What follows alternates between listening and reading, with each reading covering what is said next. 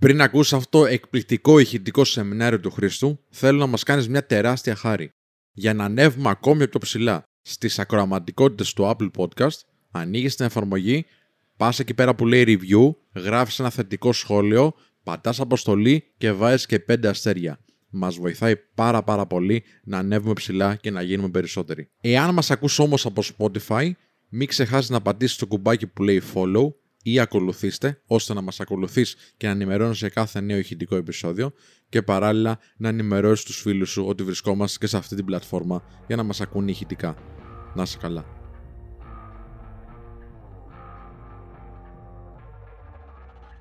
Καλώς όρισες στο πιο εκπαιδευτικό live στο σύμπαν. Μία εκπομπή για την αυτοβελτίωση και το φλερτ που θα σου λύσει με μοναδικό τρόπο τις σημαντικότερες απορίες που είχες ποτέ σε αυτά τα ζητήματα. Μία εκπομπή η οποία συνδυάζει απίστευτα φοβερές γνώσεις με πάρα πολύ καλή παρέα και πολύ γέλιο. Βρεγμένη σανίδα. Πάμε! Την καλησπέρα μου για άλλη μια φορά. Ελπίζω να είστε καλά. Όπως πάντα, περιμένω τα νέα σας στα σχόλια. Περιμένω να φτάσουμε σήμερα στο live 10.000 άτομα. Δεν θα γίνει, αλλά δεν έχει καμία σημασία. Και φυσικά, όπως καταλαβαίνετε, είμαι ο Χρήστος από το Men of Style. Δεν έχω ζητήσει ποτέ τον εαυτό μου. Εντάξει. Και πάμε να κάνουμε σήμερα τις απαραίτητες συστάσεις στους ανθρώπους που χωρίς αυτούς φυσικά δεν θα μπορούσε να γίνει το σημερινό live ή τουλάχιστον με τους περισσότερους από αυτούς. Σίγουρα ο ένας από αυτούς είναι ο άνθρωπος που τώρα τελευταία γύρισε από τον οδοντίατρο και επιβίωσε, μάλλον γιατί έκανε καλό management. Δεν έχω να πω κάτι άλλο. Όπως καταλαβαίνετε είναι ε, ο γνωστός ύποπτος φυσικά, ο ένας και μοναδικός Σπύρος. Καλησπέρα φίλε. Είμαι καλά. Είμαι καλά. Ευχαριστώ για την εισαγωγή. Καλησπέρα και στους ανθρώπους που μας ακούνε. Ε, θα περάσουμε τέλεια και σήμερα. Και τα λέμε σε λίγο. Άψογα, άψογα. Ακόμα μαζί μας έχουμε τον ένα και μοναδικό, τον άνθρωπο που γύρισε από το σουβλατζίδικο. Γιατί με δίνεις; Δεν μπορούσα να μην το πω, γιατί δεν το περίμενα. Να τρώω σουβλάκι. Δεν μπορώ να μιλήσω άλλο, σε παρακαλώ, μην μην Εντάξει. με προκαλείς. Ε, σήμερα μαζί μας έχουμε τον ένα και μοναδικό Ανέστη. Καλησπέρα, Ανέστη. Καλησπέρα, παιδιά. Καλώς όρισες. Βλέπεις πόσο καλός είμαι μαζί σου σήμερα. Και βέβαια, εντάξει, δεν θα μπορούσε να λείπει από το σημερινό live ο ένας και μοναδικός, ο άνθρωπος ο οποίος δεν χρειάζεται συστάσεις και α, δεν χρειάζεται και ήχο, ο Κάζιο. Καλησπέρα, Κάζιο. Καλώς όρισες. Καλησπέρα, Χρήστο. Καλησπέρα. Καλησπέρα και σε όλους. Μάλιστα. Με φίτσα. Λοιπόν, τι κάνετε, πώς, εί- τι κάνετε, πώς είστε; Ε, εδώ πέρα ψάχνουμε να βρούμε, θέλουμε πάρα πολύ να... Γενικότερα δεν ξέρω για ποιο λόγο τώρα τελευταία. Μου την έχει δώσει λιγάκι και ε, επειδή έχω αρκετούς φίλους οι οποίοι ασχολούνται με κόμιξ και φιγούρες. Φιγούρες για παράδειγμα όπως βλέπετε αυτήν εδώ, η οποία είναι τούμπανο, είναι από το Predator το 2. Εντάξει, καλό. Ένα δεν είναι, με τον Σβάτζ, αλλά... Ναι. Όχι, πες τώρα. Τι έγινε. Για, γιατί διακόπτεις και κάνεις το ρούχο. Καλησπέρα. Γεια. λοιπόν, ε, τι έλεγα; Ε, ρε. Για τη μινιατούρα που σου αρέσει πάρα πολύ. Ασχολείται πολύ. Δεν ρώτησα εσένα, αλλά ευχαριστώ. Λοιπόν, ναι, τώρα τελευταία έχω φάει σκάλωμα. Παιδιά, πρέπει να το αναφέρω. Δεν ξέρω αν ασχολείστε. Αν ασχολείστε, πείτε μου. Εντάξει, αν δεν ασχολείστε, πάλι πείτε μου. Ε, δεν άντεξα και παρήγγειλα τον Λάιονο από τους Thundercats. Τούμπανο φιγούρα. Έτσουξε λίγο. Χαλάλη είναι συλλεκτική. Ε, είναι από Iron Studios η μάρκα. Είναι πολύ καλές φιγούρες. Και θα τη βάλω στο γραφείο γιατί γενικότερα Thundercats τώρα έχω μεγάλο έρωτα. Είναι παιδικό που μεγαλώσαμε μαζί με Voltron. Έτσι. Βέβαια αν έχετε και εσείς παρόμοια σχολεία, εδώ είμαστε να το συζητήσουμε. Θα μου το πάρεις. Ευχαριστώ. Ευχαριστώ. λοιπόν, τι λέει ο κόσμος; Χαιρετίσματα στην Ελλάδα. Και εσύ; Ποιος άλλος έβγαλε; Σπύρος. Σπύρος. Κάποιος μου το ανέφερε. Εγώ έβγαλα, ναι. Εγώ έβγαλα φρονιμίτη, όντως. Είσαι ένα εγκλειστός. Έκλειστο. Δεν ξέρω, εμένα με πόνο για απλά. Δεν ξέρω τι εννοείς. Έγκλειστο, τι είναι αυτό; Έγκλειστο είναι ότι δεν έχει βγει καθόλου έτσι. Α, είχε βγει εμένα, αλλά απλά όταν πήγαν να τον βγάλουν δεν έβγαινε με τίποτα. Δεν πήγες σε καλή γιατρό. Τι, Δεν πήγες σε καλή γιατρό. θα σου πω, ήταν δύο και προσπαθούσαν να μου το τραβήξουν. Και οι δύο, πραγματικά σου λέω τώρα, δεν είναι αστείο αυτό. Δεν είναι πλάκα. Ήταν δύο άνθρωποι που προσπαθούσαν να το βγάλουν.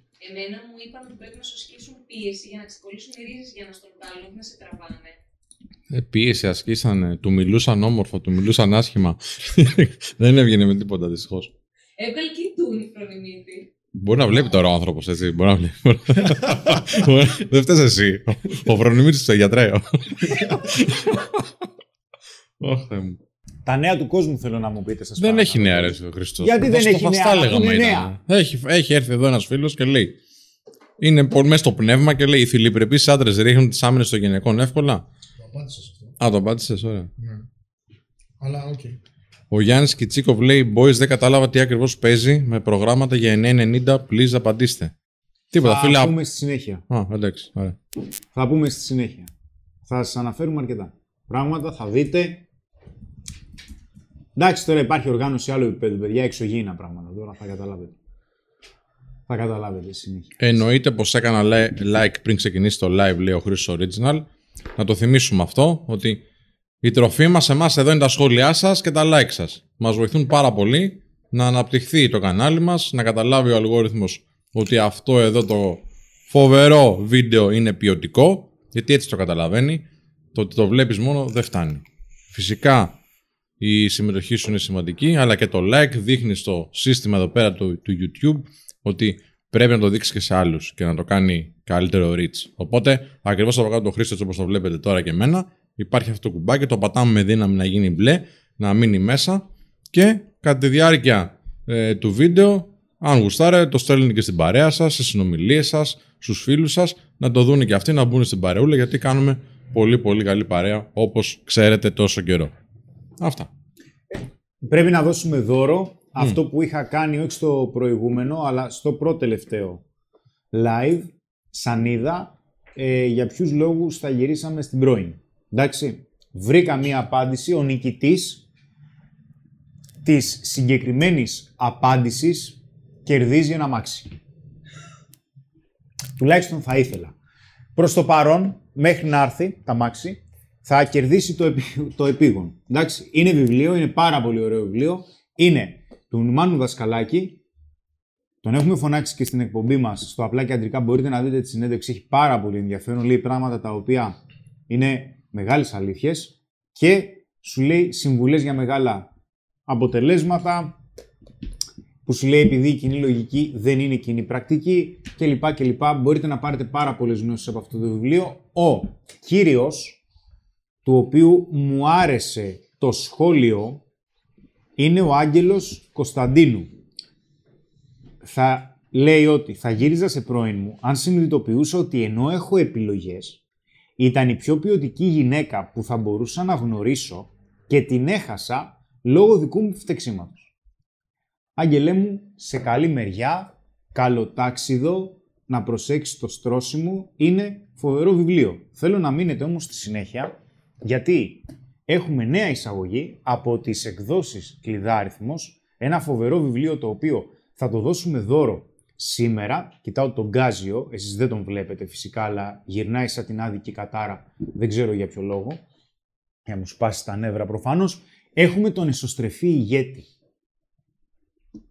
Εκδόσεις Κλειδάριθμος, είναι πάρα πολύ ωραίο βιβλίο.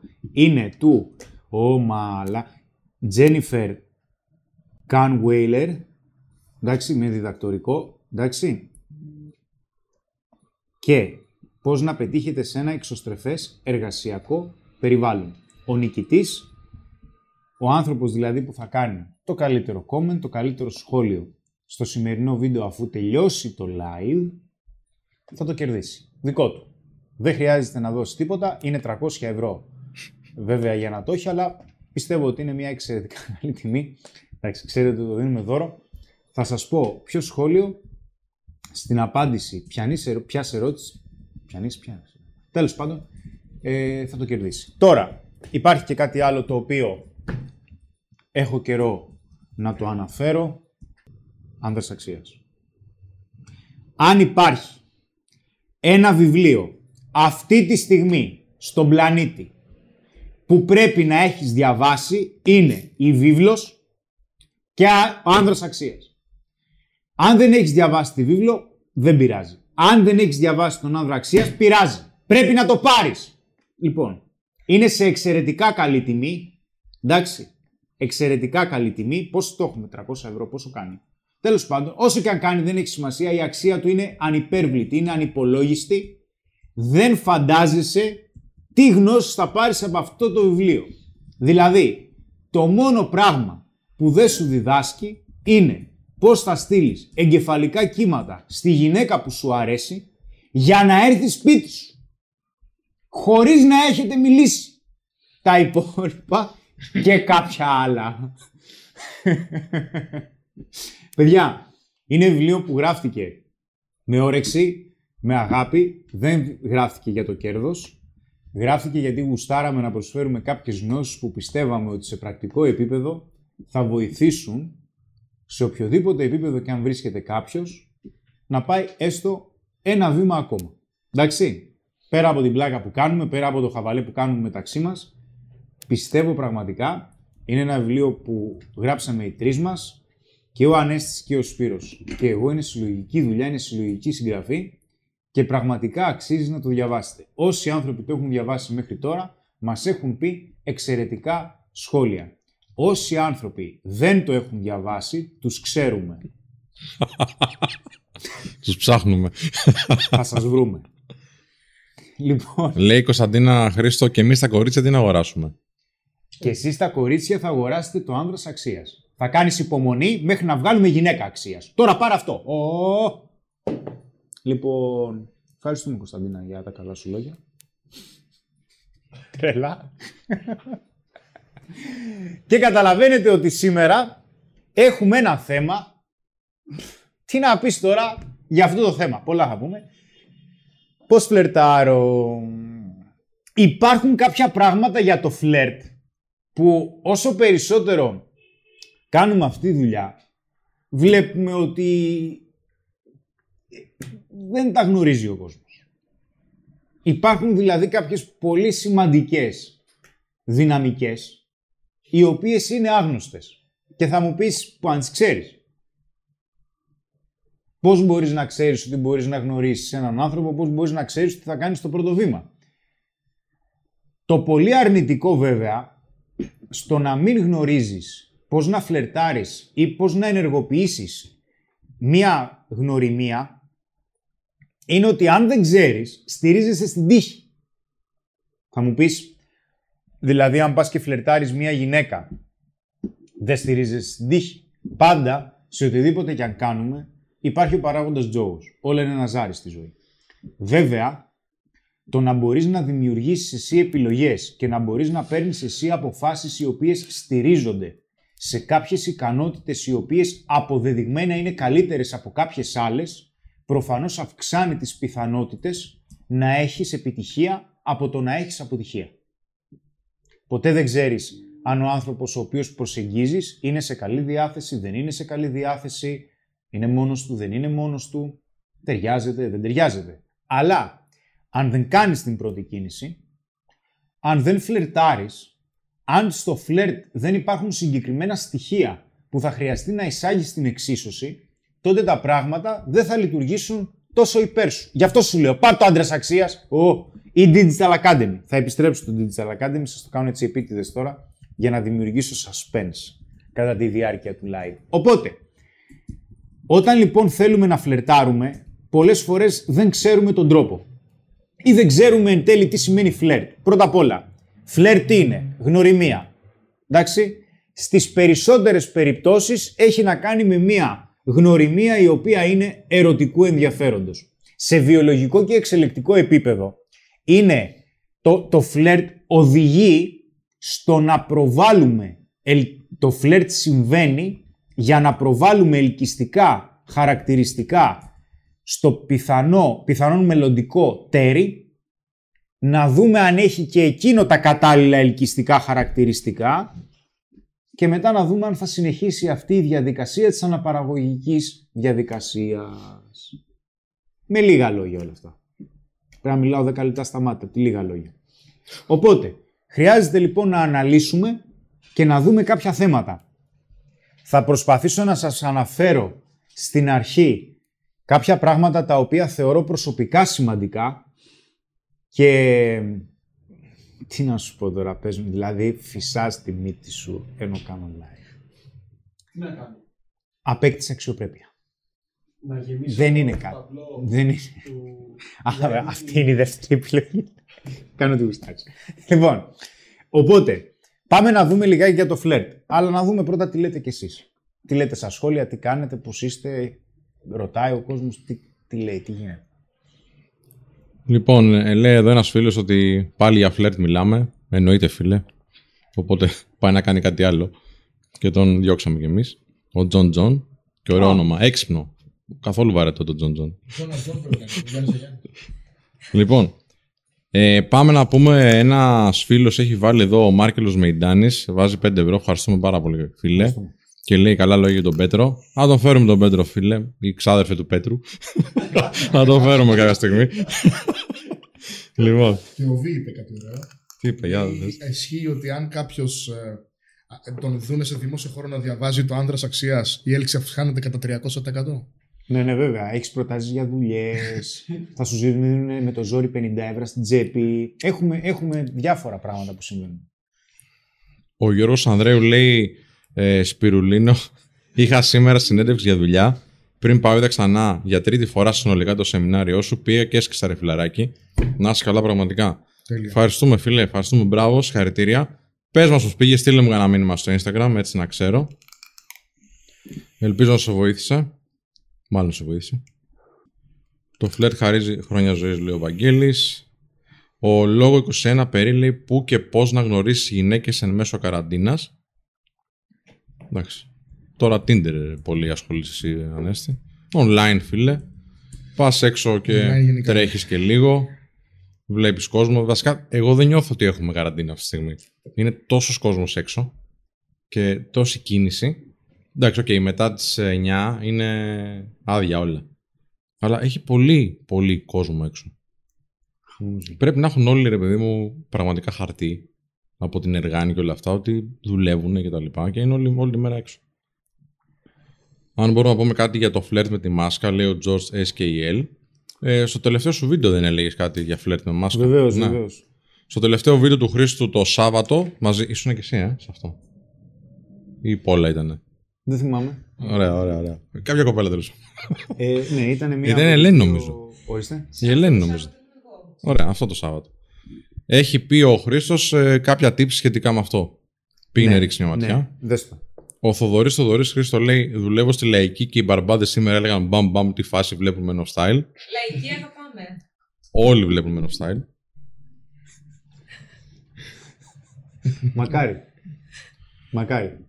Ο Άκης Ζάχος λέει: Τώρα θα το νιώσεις όμως το lockdown Μαρτίου, λέει για μένα. Είναι πολύ πιθανό, φίλε, πολύ πιθανό. Να είναι λίγο πιο δύσκολα τα πράγματα τώρα. Παρ' όλα αυτά, εγώ ας πούμε βλέπω πολύ κίνηση. Δεν βρίσκω να παρκάρω εύκολα κτλ. κτλ. Θα ήθελα να ρωτήσω το still flirt playful tease σε ποια φάση της επικοινωνίας και μετά από πόσο διάστημα μπορώ να το κάνω. Ο Mano Value. Μπορούμε να πούμε κάτι γι' αυτό πιο μετά. Ε; Ωραία. Δυστυχώς με τη μάσκα δεν μπορούν οι γυναίκες να δουν το χαμόγελό μας. Σωστός. Ενώ ξεσκιζόσασταν πριν. Αχ, πριν τη μάσκα, χαρέμια. Ουρά τις είχατε! Τώρα είναι η καραντίνα φταίει. Μμμ. Ε, με νευριάσετε θέλετε τώρα βραδιάτικο. Να αρχίσω να φωνάζω μόνος μου. Ε, Κάζιο, πότε έχουμε τώρα role playing, την Τρίτη ανεβαίνει πάλι; Ε, στο ανάλυσης. Ναι, role playing, γιατί ρωτάει εδώ ο Harkiv. Ε, κάθε Τρίτη και Παρασκευή, αν δεν κάνω λάθος. Την επόμενη Τρίτη τώρα. Ε, Ε, βασικά την Τρίτη που έρχεται βασικά. Έχουμε. η Τρίτη που έρχεται, Και την Παρασκευή που έχουμε infield. Ωραία. Άρα απαντήσαμε. Σπύρο, πες για like, δεν είναι πρόβλημα, δεν είναι πρέ- θέμα αυτό που έχουμε. Όντως, παιδιά, είμαστε 750 φίλοι, 380 likes, μπορούμε και καλύτερα, αλλά μην το πολύ αναλύουμε Μπορούμε τώρα. και πολύ καλύτερα. Ναι. Θα πρέπει να ανεβούμε 100 like τώρα για να πω επιστημονικά τα 5 είδη φλερτ. Αλλιώς δεν τα λέω. Ορίστε, κοίτα πού με φτάσατε. με φτάσετε σε σημείο να κάνω εκβιασμό. Εγώ, ο καλύτερος άνθρωπος στον κόσμο. Ο πιο... βο- Δοτικός. Ο πιο... Ο πιο... Πιο απ' όλα. Ο πιο... Τρία likes μέχρι τώρα. Δεν Τέσσερα. μπορούσα, δεν μπορούσα να βρω ένα θετικό ρε μαλάκα. Τώρα αυτό είναι ένα πρόβλημα. Μόνο αρνητικά μου ερχόντουσαν. Εκάζιο. Όταν... Όταν θέλω να πειράξω κάποιον, πειράζω τον Γκάζιο. Γιατί τον συμπάθω. Εντάξει. Στα βίντεο, στα βίντεο όμως λένε ότι κάνεις σε μένα bullying κάποιοι μαθητές. να Ποιο, ξέρεις. ποιοι το λένε; Και στο Instagram και στο YouTube, έτσι λένε, δεν ξέρω. Ότι κάνω σε σένα bullying. Ναι. Δεν ξέρεις τι είναι bullying.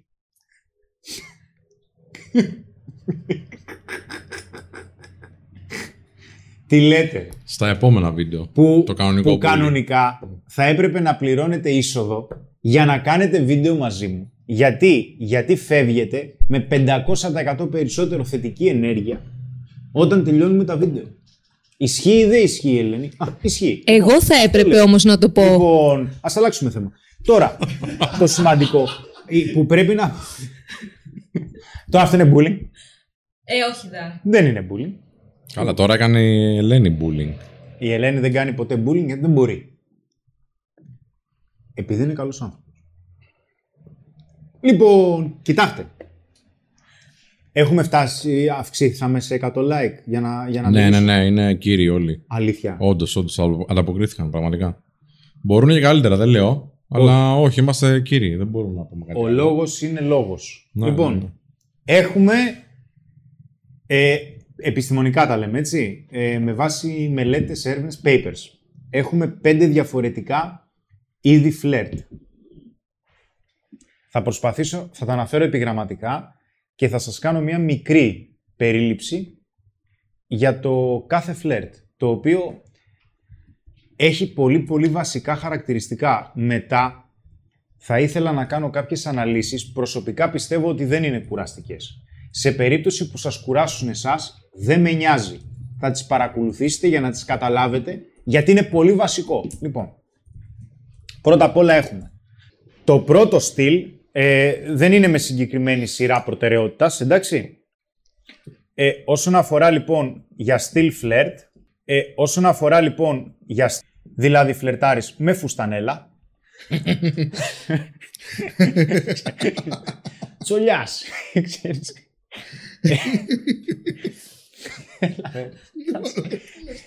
Μια χωριάτικη.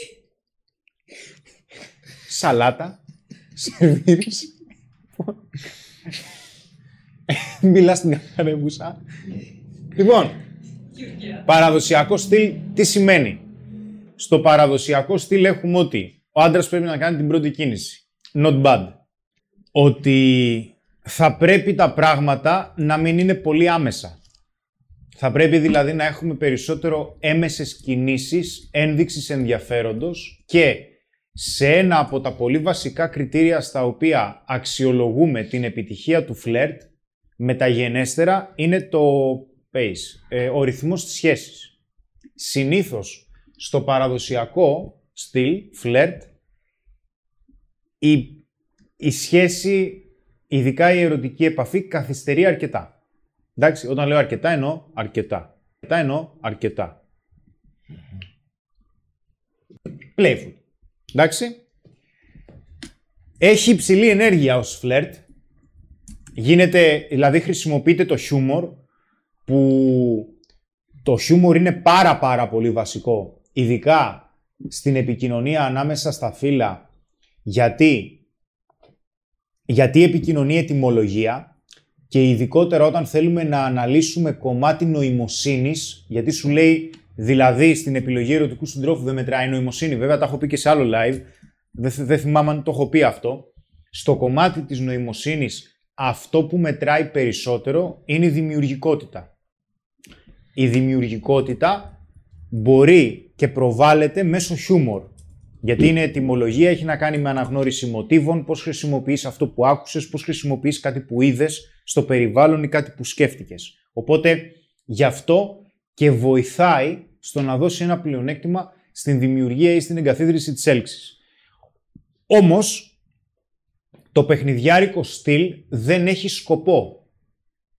Δηλαδή, δεν σημαίνει απαραίτητα ότι κάποιος ο οποίος εμπλέκεται και χρησιμοποιεί το συγκεκριμένο στυλ φλερτ θα οδηγηθεί σε κάποια ερωτική, ε, ερωτική επαφή ή σχέση.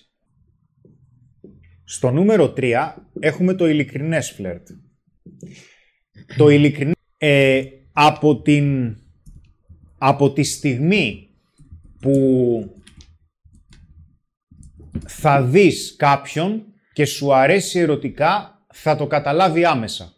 Δεν θα περιμένεις δηλαδή μεγάλο χρονικό διάστημα σε αντίθεση με το παραδοσιακό για να του δείξεις ότι ε, δεν θες να παίξεις μονόπολη μαζί του ή video games, θες να κάνεις άλλα πράγματα. Εντάξει, δεν μιλάω απαραίτητα για ερωτική επαφή, αλλά τον βλέπεις ερωτικά και το καταλαβαίνει. καταλαβαίνει. Στο ευγενικό είναι πάλι ότι καθυστερούμε το να δείξουμε ερωτικό ενδιαφέρον, πηγαίνουμε πιο πολύ με το τι είναι καθώς πρέπει. Στο ευγενικό, θα ήθελα να σου πω κάτι το οποίο δεν το αναφέρω και σε σεμινάρια. Στηριζόμαστε περισσότερο στη λογική. Στο ειλικρινές θέλω να κάνω άλλη μία πρόσθεση που είναι πάρα πολύ σημαντικό. Στο ειλικρινές δίνεται προτεραιότητα στην συναισθηματική σύνδεση τα άτομα τα οποία φλερτάρουν με αυτό το στυλ όχι μόνο δείχνουν άμεσα ότι το άλλο άτομο δεν το βλέπουν ερωτικά, αλλά ποντάρουν σε πολύ μεγάλο βαθμό και στο να τον γνωρίσουν τον άλλο. Φυσικά, όπως καταλαβαίνετε, το καθοριστικό κομμάτι εδώ πέρα είναι τα κριτήρια. Πρέπει να το έχω γράψει τελείως λάθος. Τα κριτήρια εδώ, ειδικά αυτό το κομμάτι, χτυπάει πολύ σε κάθε είδους φλερτ το πώς θυμάται την τελευταία του σχέση. Δηλαδή πόσο θετικά ή αρνητικά συναισθήματα έχει, πόσο εξελίχθηκε ή όχι. Τα άτομα τα οποία εμπλέκονται σε ειλικρινές φλερτ που έχει να κάνει με συναισθηματική σύνδεση που είναι ένα από τα καθοριστικά στοιχεία στο φλερτ, σημειώνουν πολύ υψηλά ποσοστά, πολύ υψηλούς δείκτες στο ότι η προηγούμενη τους σχέση συνέβαλε θετικά στη ζωή τους και έχουν περισσότερες θετικές αναμνήσεις παρά αρνητικές. Τέλος, έχουμε αυτό που λέμε ως physical, δηλαδή είναι πιο πολύ σωματικό, φυσικό. Δηλαδή, ο άλλος θα αγγίξει λίγο παραπάνω για να δείξει ενδιαφέρον. Δηλαδή, επειδή το άγγιγμα μπορεί να παρεξηγηθεί, όσοι χρησιμοποιούν το συγκεκριμένο είδος, φλερτ, σε αυτό που χρειάζεται να καταλάβεις είναι ότι ο άλλος δείχνει τις προθέσεις του όχι τόσο λεκτικά, αλλά όσο με τη γλώσσα σώματός του. Δηλαδή πλησιάζει λίγο παραπάνω, μπορεί να αγγίξει δύο φορές περισσότερες από ένα άλλο άτομο. Και φυσικά, όσο περίεργο και αν σου φαίνεται, συνολικά στους δείκτες επιτυχίας που έχουμε στο φλερτ υπάρχουν συγκεκριμένα είδη στυλ τα οποία overall συνολικά είναι πιο παραγωγικά από ό,τι άλλα. Τι λέει ο κόσμος, να κάνουμε ένα μικρό διάλειμμα γιατί λύσαξα. λοιπόν, εντάξει κάνουν πάρα πολλά σχόλια σχετικά με το, τον ευγενικό και τον παιχνιδιάρη. Ευγενής γκομενιάρης λέει η Γιώτα εδώ. Ε, αλλά υπάρχει μια σοβαρή ερώτηση. Ο Vloggers Channel λέει μπορεί να υπάρξει και συνδυασμός του τύπου παιχνιδιάρικου και ευγενικού και αν ναι, είναι λάθος την προσέγγιση. Εντάξει, λέω και ευγενικό και παιχνιδιάρικο θα είναι. Γεια σας. Δεν θα είναι πολύ. Αλλά OK. Okay. Ευγενικό λέει ε, ο Κωνσταντίνος είναι μεγαλύτερο του friend zone. Ε, οδηγεί σε friend zone. Εδώ πέρα όσον, όσον αφορά για το τι σημαίνει επιτυχία στο φλερτ έχουμε συγκεκριμένους γενικούς δείκτες. Τους οποίους θα σας αναφέρω γιατί πιστεύω ότι είναι κάτι πάρα πολύ σημαντικό.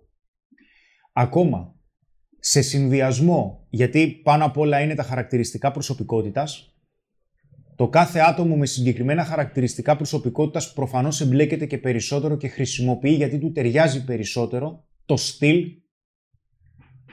το κάθε στυλ φλερτ. τα δύο χαρακτηριστικά, τα οποία προφανώς συνδέονται και με το αντίστοιχο φλερτ, τα οποία έχουν και τη βέλτιστη απόδοση όσον αφορά συνολικά για την επιτυχία στο φλερτ, είναι εξωστρέφεια και ευσυνειδησία. Τώρα, καταλαβαίνω τις ερωτήσεις σας. Τα, φλερ, τα, τα κομμάτια του φλερτ είναι πιθανό να συνδυαστούν, γιατί είναι πολύ τίμια ερώτηση. Είναι δύσκολο να συνδυαστούν εντελώς αντίθετα. Δηλαδή, το παραδοσιακό με το πιο φυσικό σωματικό δεν συνδυάζεται. Το ευγενικό με το παραδοσιακό μπορεί να συνδυαστεί. Το ειλικρινές με το παιχνιδιάρικο μπορεί. Το ειλικρινές με το σωματικό μπορεί να συνδυαστούν. Αλλά θα πρέπει να ξέρουμε πάρα πολύ καλά ότι υπάρχουν τέσσερις βασικές δίκ, τέσσερι, τρεις βασικοί δείκτες όσον αφορά για την επιτυχία του φλερτ. Φυσικά έχουμε κάποιους έξτρα δείκτες και κριτήρια και μετά έχουμε και κριτήρια τα οποία από το φλερτ μετράμε το πώς επηρέασαν μεταγενέστερα τη σχέση για να μπορέσουμε να βγάλουμε ένα στατιστικό και να πούμε ότι κοίταξε να δεις, αυτά τα είδη φλερτ είναι αυτά τα οποία και βράχει πρόθεσμα και μακροπρόθεσμα λειτουργούν καλύτερα. Και με βάση βέβαια αναλύσεις χαρακτηριστικών προσωπικότητας που δεν θέλω να μπω γιατί θα σας πείξω και δεν υπάρχει, και δεν υπάρχει λόγος. Θα τα αναφέρω τα κριτήρια γιατί είναι σημαντικά. Λοιπόν, τώρα βασικά η κύρια ερώτηση είναι ποιο είναι πιο αποτελεσματικό Ναι. Αν μπορούμε να δώσουμε κάνα παράδειγμα, ας πούμε. Και βασικά, εάν ε, ο συνδυασμός ή ποιος είναι ο πιο αποδοτικός συνδυασμός. Αυτό. Αυτό ρωτάει ο κόσμος συνήθως. Ωραία. Λοιπόν, κοιτάξτε. Όποιος δώσει πρώτος 1000 ευρώ, θα του το απαντήσω. Ή 1000 like. Λέω εγώ τώρα. Α ξεκινήσουμε με τα like. Ας ξεκινήσουμε με τα 100 like, ξέρεις. 200. Άντε ρε παιδιά, ξέρεις, σας παρακαλώ. Δεν το εννοούσα. Βασικά λένε, ο Άκης Ζάχος, πούμε, με βάση την εμπειρία σου, ποιο έχει τη μεγαλύτερη επιτυχία; Έτσι, ή ας πούμε, ποιο θα πρότεινες εσύ γενικότερα; Να κάνω όμως και εγώ μία ερώτηση που είμαι εδώ πέρα σαν κοινό. Κάνε. Και ρωτάς για να ρωτήσεις, κόψεις. Ε, δεν παίζουν ρόλο και οι συνθήκες. Δηλαδή, αλλιώς είναι να φλερτάρουμε στο μπαρ, αλλιώς είναι να φλερτάρουμε όταν η κοπέλα είναι στον εργασιακό της χώρο, για παράδειγμα. Έχει να κάνει και με την ώρα. Δηλαδή, και όλα αυτά δεν πρέπει να τα λάβουμε λίγο υπόψη για να δούμε ποιο, ποιο είδος ταιριάζει καλύτερα. Τα είδη που χρησιμοποιεί ο κόσμος δεν έχουν να κάνουν με τις συνθήκες. Καταλαβαίνω την ερώτησή σου. Τα, τα είδη, όπως και η αποτελεσματικότητά τους, παίζει σημαντικότερο ρόλο η προσωπικότητα του κάθε ανθρώπου. Γιατί η προσωπικότητα του κάθε ανθρώπου, για να σου απαντήσω σοβαρά, γιατί είναι σοβαρή ερώτηση, ε, παίζει πολύ μεγάλο ρόλο για το αν θα αποφασίσει να φλερτάρει περισσότερο στο μπαρ, αν θα αποφασίσει να φλερτάρει στο εργασιακό περιβάλλον ή αν θα αποφασίσει να φλερτάρει, για παράδειγμα, στον δρόμο. Κάποιος άνθρωπος ο οποίος είναι περισσότερο εσωστρεφής ή ντροπαλός, γιατί η εσωστρέφεια τόσο δεν υπάρχει, υπάρχουν άλλα χαρακτηριστικά προσωπικότητας, τον ντροπαλός παίζει ρόλο. Α πούμε, στην ντροπαλότητα, κάποιος άνθρωπος που είναι ντροπαλός, συνήθως θα χρησιμοποιήσει περισσότερο ένα πιο ευγενικό ή ένα πιο παραδοσιακό τρόπο, το οποίο, ο οποίος είναι πιο έμεσος. Στις συγκεκριμένες περιπτώσεις, αυτό το άτομο, το οποίο έχει συγκεκριμένα χαρακτηριστικά προσωπικότητας, θα αποφασίσει να φλερτάρει σε ένα περιβάλλον το οποίο είναι πιο δύσκολο να υπάρχει η πιθανότητα να τον δουν οι άλλοι να φλερτάρει ή να τον δουν οι άλλοι να πετυχαίνει ή να αποτυγχάνει αντίστοιχα.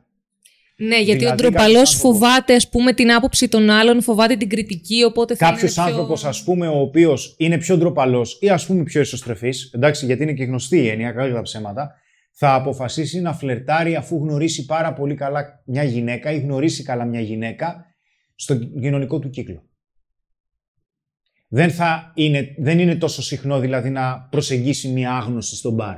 Ή υπάρχει περίπτωση να της μιλήσει αν είναι δίπλα της αρκετή ώρα. Οπότε, ναι μεν παίζει ρόλο, παίζουν ρόλο οι συνθήκες, γιατί υπάρχει περίπτωση να αλλάξουν το στυλ, που προσωπικά διαφωνώ. Από την άλλη, παίζει ρόλο η προσωπικότητα. Είναι νούμερο ένα. Ωραία. Και κάτι ακόμη. Ε, Πώς και δεν υπάρχει κάποια κατηγορία που να αναφέρει το επιθετικό φλερτ, αυτό δηλαδή που κάνεις κόντρα ας πούμε, στην κοπέλα και δημιουργείται, ας πούμε. Αυτό δεν είναι κόντρα. Το πιο επιθετικό στο οποίο δείχνεις άμεσα ενδιαφέρον, πιο επιθετικό μέσα σε εισαγωγικά ή μπορεί να αγγίξεις ας πούμε περισσότερο από ότι κάποιος άλλος, έχουμε να κάνουμε με σωματικό, physical, εντάξει, και έχουμε να κάνουμε κυρίως με το πιο ειλικρινές. Αν και στο πιο ειλικρινές, η μεγαλύτερη βαρύτητα παίζεται όχι μόνο στο να εκφράσεις προθέσεις άμεσα, όπως γίνεται και στο σωματικό με κάποιες μικρές διαφορές, αλλά με το να δημιουργήσεις συναισθηματική σύνδεση. Και πιστεύω ότι εμέσως πλήρω σαφώς έχω απαντήσει. Ωραία. Ό,τι θέλετε, ρωτάτε, παιδιά, κουβέντα κάνουμε, έτσι. Όχι, και εγώ προσπαθώ να απαντήσω με βάση, ας πούμε, να σε ρωτήσω μάλλον, ε, με βάση και δικούς μου προβληματισμούς, αλλά και με προβληματισμούς που έχουν κάποιες φίλες μου, με συζητήσεις που έχουμε Τι κάνει. δηλαδή, προβληματισμούς έχουμε. Ε, υπάρχουν κάποιοι διάφοροι για όλα τα θέματα. Και για Δεν το ρώτησα αν υπάρχουν, ρώτησα ποιοι είναι. Ε, ένα είναι αυτό που σου ανέφερα για το κομμάτι του επιθετικού φλερτ. Κοίταξε, το επιθετικό για εμένα μου κάνει ότι ε, η γυναίκα μπορεί να αισθάνεται άβολα. Δεν είναι καν φλερτ. Δεν φλερτάρουμε για να αισθανθεί άβολα ο άλλος. Με το που δούμε ότι αισθάνεται άβολα τώρα ο άλλος δεν είναι. Προφανώς κάνουμε πίσω γιατί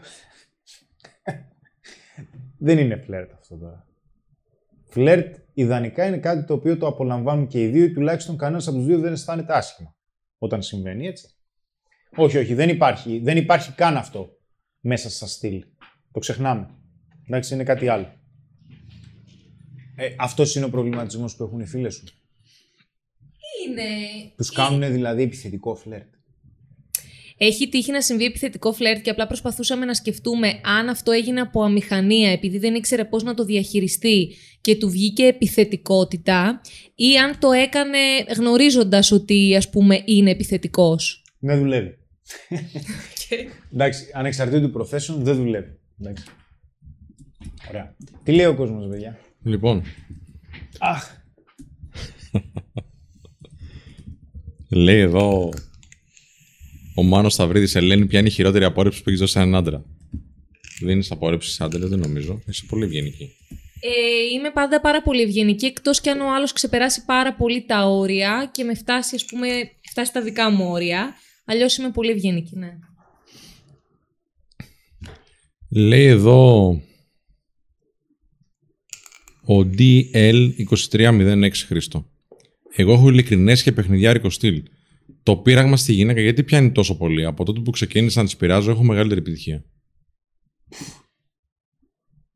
θα εξηγήσουμε στη συνέχεια. Πρέπει να το σημειώσω. Πολύ καλή ερώτηση. Θα πω κάποια πράγματα που θέλω, αδελφέ μου, και θα σου απαντήσω. Ο Κωνσταντίνος ρωτάει: Ο κάθε άνθρωπος έχει ένα στυλ που του ταιριάζει και τον χαρακτηρίζει, ή απλά δοκιμάζει ποιο του αρέσει και διαλέγει. Ε, ο κάθε άνθρωπος χρειάζεται να δει αρχικά τι χρειάζεται να κάνει για να πάει το επόμενο βήμα, ώστε να μπορέσει να προσφέρει περισσότερες επιλογές στον εαυτό του. Δηλαδή, αν κάποιος άνθρωπος δεν μιλάει σε γυναίκες, θα χρειαστεί αρχικά να μιλάει. Μετά θα δει ποιο είναι το στυλ φλερτ που του ταιριάζει, όπως πολύ σωστά ανέφερες. Όμως, υπάρχουν συγκεκριμένα στοιχεία που πρέπει να έχει ένα φλερτ. Κάποια στοιχεία δηλαδή δεν γίνεται να μην τα έχει. Το πείραγμα, για παράδειγμα, που είπε πριν ο φίλος, πρέπει να υπάρχει στο φλερτ. Πάντα με σεβασμό, παιδιά. Ε. Οτιδήποτε περιλαμβάνει ασέβεια ή αγένεια, δεν, δεν, δεν το συζητάω καν. Δεν μπαίνει στην εξίσωση. Είναι ξεφτύλα. Ο Δουκάκης λέει: Το χειρότερο πράγμα που μπορεί να κάνει ένας άντρας είναι να χάνει τον χρόνο του ασχολούμενος με τις γυναίκες. Ναι, φίλε. φίλε ναι, βέβαια. άμα, α- άμα αυτό δουλεύει για σένα, βεβαίως. Μπα, ασχολείται με τους φίλους Να του. σου αρέσουν και οι γυναίκες, μπορεί να σου αρέσουν και οι άντρες.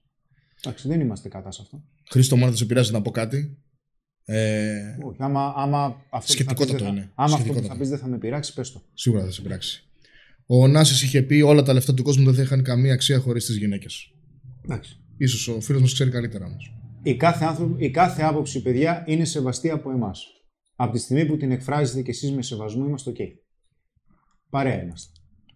Ο Γιώργος Γεωργίου λέει: Φλερτάρω κυρίως στο δρόμο, αλλά στην αρχή το πάω κάπως φιλικά.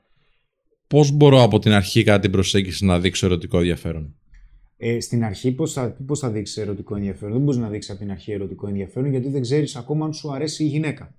Έχεις δει ότι εμφανισιακά υπάρχει περίπτωση να έχει ενδιαφέρον και σιγά σιγά αυτό χτίζεται. Θα εξηγήσω στη συνέχεια. Ο Men's Life, καλησπέρα παιδιά και από μένα. Διαδικτυακό φλερτ δεν υπάρχει. Είναι ο φίλος που ήταν την Ναι, προηγούμενη ναι, φορά. ναι, ναι, τον θυμήθηκα. Λογικά ε, όλα αυτά εφαρμόζονται και στο διαδικτυακό. Παντού, παντού. Ο Τζορτ Καλαβάνο λέει: Εγώ είμαι λίγο στρεφής, ωστόσο χρησιμοποιώ το ειλικρινές και έχω κάνει προσεγγίσεις σε δρόμο. Το θεωρείς αντιφατικό, Χρήστο; Καθόλου. Καθόλου. Είναι επέκταση της προσωπικότητάς σου. Είναι ανάπτυξη ικανότητας. Και είναι φοβερή εξέλιξη. Είναι σημάδι οριμότητας. Όχι αντιφατικότητας. Παρόλο που είναι δύσκολο. Ωραίος. Φλερτάρω πολύ με χιούμορ, λέει ο Μάριο. Και αστεία. Όταν σοβαρέψεις κουβέντα όμως το χάνω και, ντρο... και... και ντρέπομαι. Πώς το φτιάχνω αυτό; Το φτιάχνεις με τη δύναμη της περιέργειας. Θα πω κάποια πράγματα στη συνέχεια. Αν δείτε ότι δεν σας απάντησα ή ότι δεν σας απαντήθηκαν οι ερωτήσεις σας επειδή σας το είπα, πείτε πάλι, δεν υπάρχει θέμα. Θα πω κάποια πράγματα. Ο Θοδωρής λέει πώς εξηγείς ότι παλιότερα το είχα στο φλερτ και στην πορεία το έχασα αντί για βελτίωση έπεσα, παρόλο τις εμπειρίες. Υπάρχει περίπτωση να σταμάτησες να ασχολείσαι. Αλλά Να σ- μην ξεχνάς ότι υπάρχει κάτι το οποίο είναι καθοριστικό όσον αφορά για το... Για το, για το φλερτ. Παρόλο που έχουμε πολύ βασικά κλινικά χαρακτηριστικά προσωπικότητας, έχουμε κάποια, έχουμε τέσσερα βασικά χαρακτηριστικά προσωπικότητας, πάντα με βάση μελετών, τα οποία παίζουν πολύ μεγάλο ρόλο στο φλερτ. Πολύ μεγάλο ρόλο. Το πρώτο είναι η εξωστρέφεια, που είναι και βασικό χαρακτηριστικό προσωπικότητας. Το δεύτερο είναι η ντροπαλότητα. Παίζει ρόλο, αλλά αρνητικά, γιατί δεν κάνεις την πρώτη κίνηση. Το άλλο είναι στα αγγλικά... ε,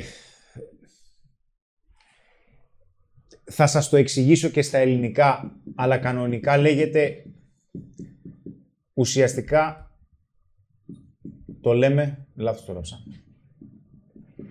Λέγεται self-perceived value.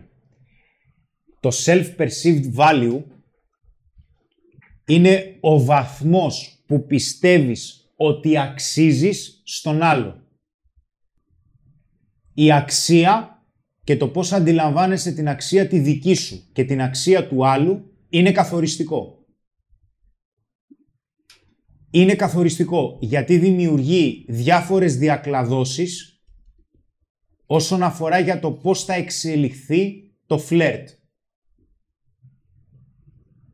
Τώρα, άλλος ένας παράγοντας είναι το sociosexuality, το οποίο έχει να κάνει με μία μορφή εξωστρέφειας για το κατά πόσο κάποιος είναι διατεθειμένος να γνωρίσει ένα άλλο άτομο και δεν έχει πρόβλημα αν συμβεί και κάτι εφήμερο ή δεν προκύψει σχέση.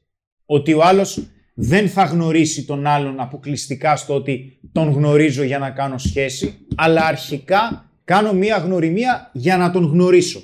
Αυτά σας τα λέω παιδιά πολύ απλά, πολύ χασάπικα έτσι, γιατί υπάρχει πολύ πολύ πολύ πολύ ε, μεγάλη ανάλυση σε αυτά τα κομμάτια όταν θέλουμε να αναλύσουμε το φλερτ. Βέβαια, εδώ αυτό παίζει πολύ μεγάλο ρόλο. Στις περισσότερες περιπτώσεις, στις περισσότερες περιπτώσεις, τα άτομα τα οποία έχουν υψηλό, υψη, θεωρούν ότι αξίζουν στους άλλους, δημιουργείται, δημιουργούνται δύο πολύ βασικά παρακλάδια. Τα βασικότερα παρακλάδια που δημιουργούνται από αυτό είναι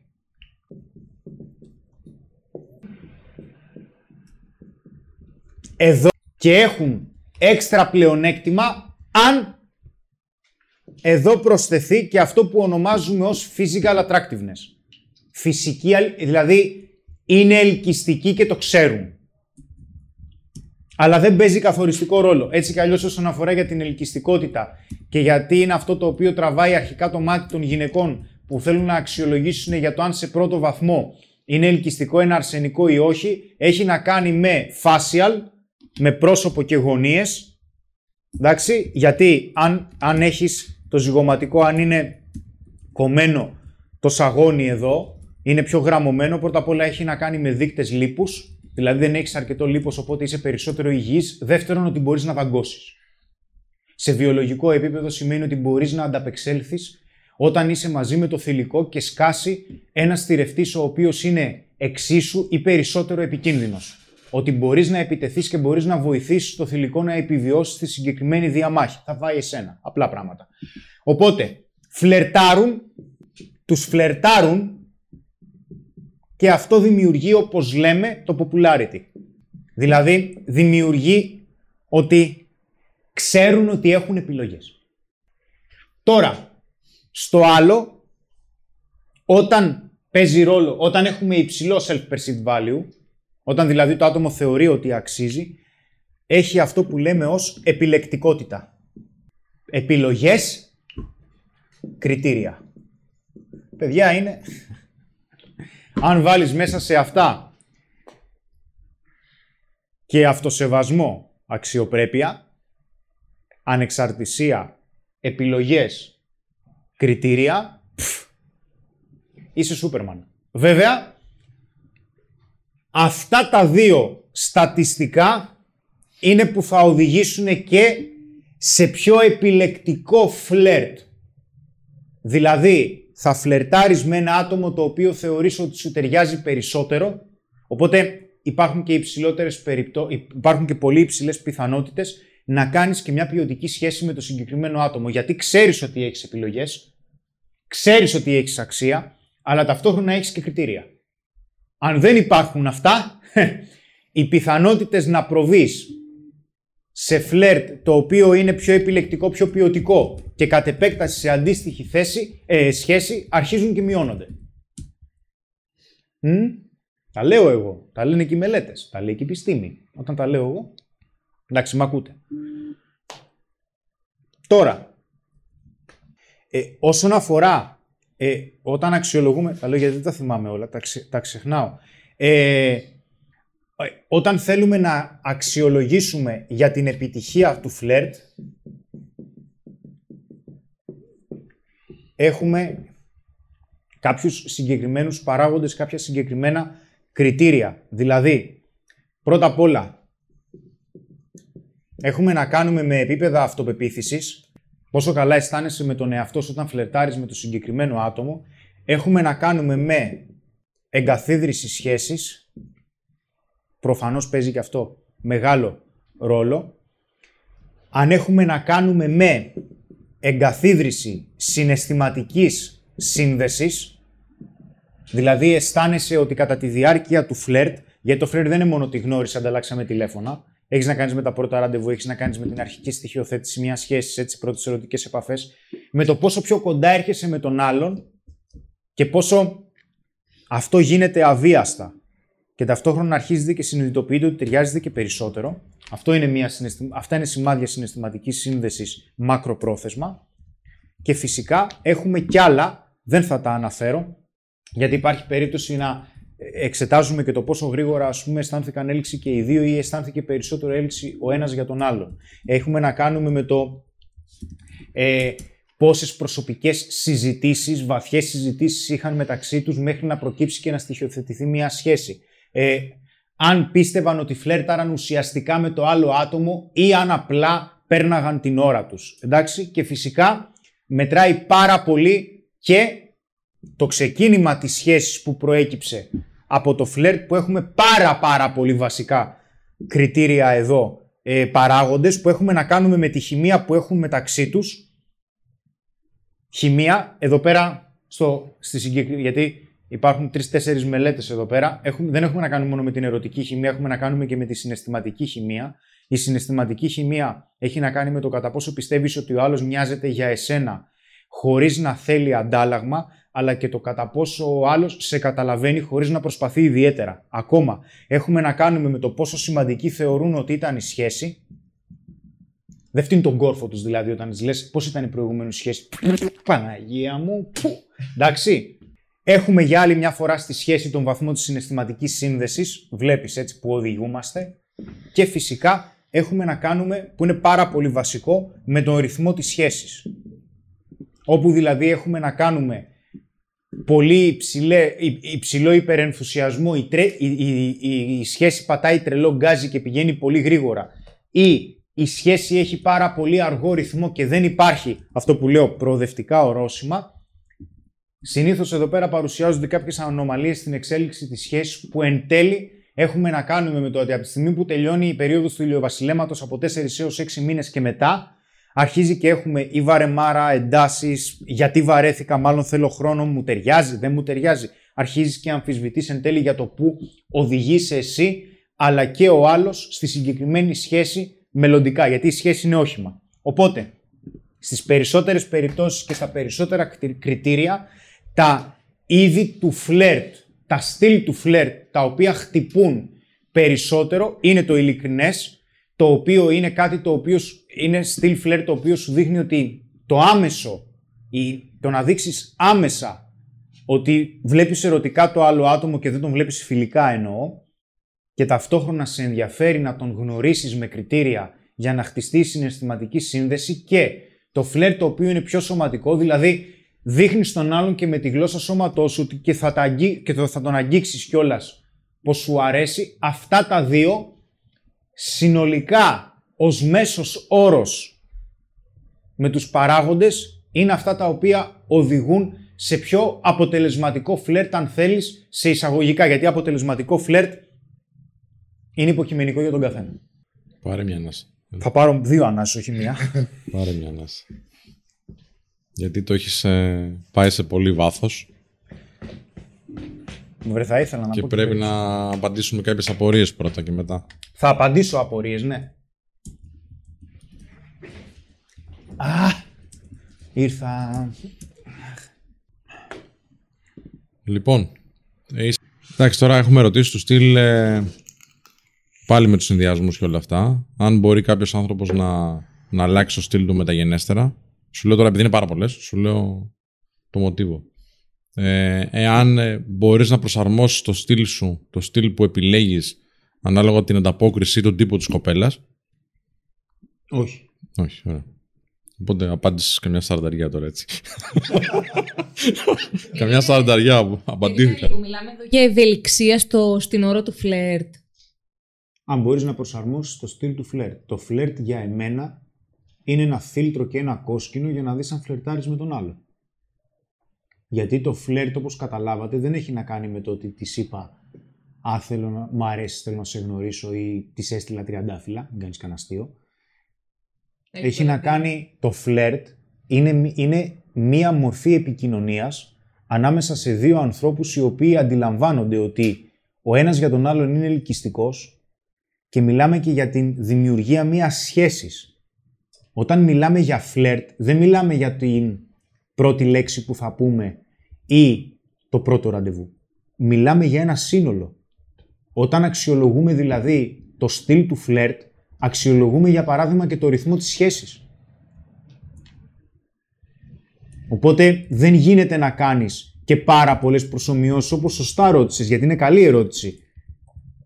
Σε ποια έκφανση του φλερτ; Γιατί; Γιατί στο φλερτ έχει να κάνει με το τι πραγματικά θέλεις, ποια είναι τα κριτήριά σου και ποιες είναι οι ανάγκες σου. Και φυσικά και τι ανάγκες προσφέρεις, έτσι, τι ανάγκες καλύπτεις. Ο καθένας έχει το μενού του. Αν αποφασίζεις να αλλάξεις το μενού σου, καλή τύχη. Είμαι έτοιμος. Ο Καρακούσης λέει: Θα σας αποκαλύψω ένα εμπόδιο το οποίο κανείς δεν μίλησε. Ζω στο εξωτερικό και πρέπει να, την ώρα του φλερτ να προσπεράσω και το γλωσσικό εμπόδιο. Πιστέψτε μου ότι η κατάσταση δυσκολεύει πάρα πολύ. Ναι, εντάξει. Δεν κάνουμε μαθήματα ξένων γλωσσών πάντως. Δεν είναι η γλώσσα, είναι κουλτούρα. Γιατί ανάλογα με την κουλτούρα, αλλιώς αντιλαμβάνεσαι το χιούμορ και το φλερτ. Αυτό είναι το θέμα, όχι η μετάφραση αυτή καθ' αυτή. Τα στυλ δεν αλλάζουν ανάλογα με την κουλτούρα. Δηλαδή είναι global, sorry. Ναι, δεν στο λέω για να δει. Όχι, όχι. Απλά ο τρόπος, ρε Εντάξει. παιδί μου, και το πώς αντιλαμβανόμαστε το χιούμορ δεν είναι διαφορετικό στην Ελλάδα από ότι στην Αγγλία. Που λέμε ότι έχει πιο κρύο, έχουν πιο κρύο χιούμορ, ας πούμε. Αυτό έχει να κάνει με το στυλ, αλλά και με την αποτελεσματικότητά του. Δεν υπ... Άλλο το πώς αντιλαμβάνεσαι το χιούμορ, Ναι. εντάξει. Άλλο αν το χιούμορ σαν στοιχείο είναι απαραίτητο. Το πώς θα κάνουμε αστείο εμείς εδώ στην Ελλάδα με το πώς θα κάνουν αστείο εκεί στην Αγγλία, δεν ξέρουμε πώς είναι. Χιούμορ είναι απαραίτητο. Ε, Είναι βιολογία, είναι εξελικτική ψυχολογία, χωρίς χιούμορ υπάρχει πολύ μεγάλο πρόβλημα. Γιατί ρώτησε ο άλλος, γιατί το πείραγμα είναι απαραίτητο; Γιατί με το πείραγμα έχεις την ικανότητα να προβάλλεις τόσα πολλά χαρακτηριστικά. Δηλαδή, δείχνεις στη γυναίκα ότι ξέρεις τι; Άκου τι συμβαίνει. Υπάρχει πρόβλημα στο... Σου λέει κάποιος και το βλέπουμε και εδώ και το καταλαβαίνω. Σου λέει δεν μπορώ να κάνω έλξη, δεν μπορώ να πειράξω. Δεν μπορώ να την πειράξω την άλλη. Ε, δεν μπορώ να βρω κάτι. Δεν μπορώ, δεν μπορώ. Οκ. Ε, όταν έχεις μία ανασφάλεια ή όταν έχεις μία περιοριστική πεποίθηση ή όταν το, το perceived value, δηλαδή το πώς αντιλαμβάνεσαι την αξία σου και την ελκυστικότητά σου και το πώς αξίζεις σε σχέση με τη γυναίκα που έχεις απέναντί σου, αν πιστεύεις ότι είσαι λίγος ή αν πιστεύεις ότι δεν είσαι αρκετός ή ότι δεν το έχεις, αυτό σου προκαλεί προφανώς, προέρχεται από μία ανασφάλεια που έχεις. Η ανασφάλεια αυτή σε κάνει να προσπαθείς να κρυφτείς και όχι να εκφραστείς. Αυτό που συμβαίνει εκείνη τη στιγμή ποιο είναι; Προσπαθείς να μιλήσεις πολύ λογικά για να μην κάνεις κάποιο λάθος. Μην τυχόν και αφαιθείς και σε απορρίψει. Υπάρχει περίπτωση να είσαι πολύ σοβαρός. Γιατί; Γιατί αν εκφράσεις συναισθήματα δεν ξέρεις πώς θα τα αντιληφθεί η γυναίκα. Υπάρχει περίπτωση να είσαι ανέκφραστος. Γιατί; Γιατί αν είσαι πολύ εκφραστικός δεν ξέρεις πού θα οδηγήσει. Με αποτέλεσμα ένα πολύ μεγάλο μέρος της προσωπικότητάς σου δεν το δείχνεις. Ενώ μπορεί να είσαι τούμπανο άνθρωπος, μπορεί να είσαι πάρα πολύ ενδιαφέρον άνθρωπος. Και δεν έχει να κάνει μόνο με άντρες, έχει να κάνει και με γυναίκες. Οπότε εκείνη τη στιγμή που προσπαθείς να είσαι πολύ σοβαρός και η γυναίκα τι καταλαβαίνει; Καταλαβαίνει ότι προσπαθείς να πάρεις αξία, όχι να προσφέρεις. Δηλαδή, με ποιο τρόπο το καταλαβαίνει αυτό; Σε ένα εντελώς, εντελώς sub, υπόγειο επικοινωνιακό επίπεδο, από τη γλώσσα σώματός σου, αλλά και από αυτά που θα πεις και από τη σειρά που έχει ο λόγος σου, μπορεί να έχει περισσότερες ερωτήσεις, μπορεί να έχει περισσότερες παύσεις, μπορεί να δείχνει ότι περισσότερο σκέφτεσαι, παρά μιλάς, φοβάμαι να εκφράσω τη γνώμη μου γιατί θα με απορρίψεις. Γι' αυτό και θα σκεφτώ πάρα πολύ, μην τυχόν και πω κάτι λάθος. Αυτά δίνουν κάποια σήματα. Τα σήματα αυτά συσσωρεύονται. Μπορεί να γίνει μέσα σε λεπτά ή μέσα σε δευτερόλεπτα. Και η γυναίκα τι καταλαβαίνει; Ασυνείδητα. Έχει ανάγκη την αποδοχή μου. Θέλει να του δώσω ένα σήμα ότι είναι σημαντικός για να προχωρήσει και έχει δίκιο. Όταν εγώ επικοινωνώ με τρόπο που λέει «Σε παρακαλώ, πρόσφερε μου επιβεβαίωση για να αισθανθώ σημαντικός, για να σου δείξω τι θέλω και να το διεκδικήσω αυτό που θέλω», ουσιαστικά σου λέω «Δώσε μου αξία». Προσπαθώ να σου πάρω αξία. Με το πείραγμα τι κάνεις. Αφήνομαι, ρισκάρω. Δεν είμαι εδώ για να κάτσω όλο το βράδυ, δεν είμαι εδώ για να κάτσω όλη μέρα. Δεν φοβάμαι να απορριφθώ. Δεν φοβάμαι να κάνω λάθη. Έχω εκφραστικότητα. Προβάλλω θετικά συναισθήματα, δηλαδή προσφέρεις αξία. Τι λέμε πάντα, η ευτυχία είναι ελκυστική. Γιατί, γιατί προβάλλεις ένα κόσμο. Ένα προκόσμο που σου λέει μετά σε ένα πιο macro level προσφέρω αξία. Προσφέρω αξία. Αν λες, oh, μην κάνω κανένα λάθος. Oh, μην απορριφθώ. Oh, μην, μην τη πω καμιά βλακεία. Oh, μην πω το ένα. Μην πω. Τι λες, σε παρακαλώ, θα προσπαθήσω να σε πείσω να μου δώσεις επιβεβαίωση για να συνεχίσω να αφήνουμε ακόμα περισσότερο. Φέρα αξία. Γι' αυτό και το πείραγμα παίζει τόσο μεγάλο ρόλο. Γιατί τι επικοινωνείς; Ξέρεις τι, δεν πειράζει για να απορριφθώ ρε.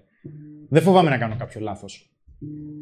Δεν προσπαθώ. Δεν σε βλέπω από την αρχή ότι ξέρεις τι. Oh, oh, η, η επόμενη γυναίκα μου.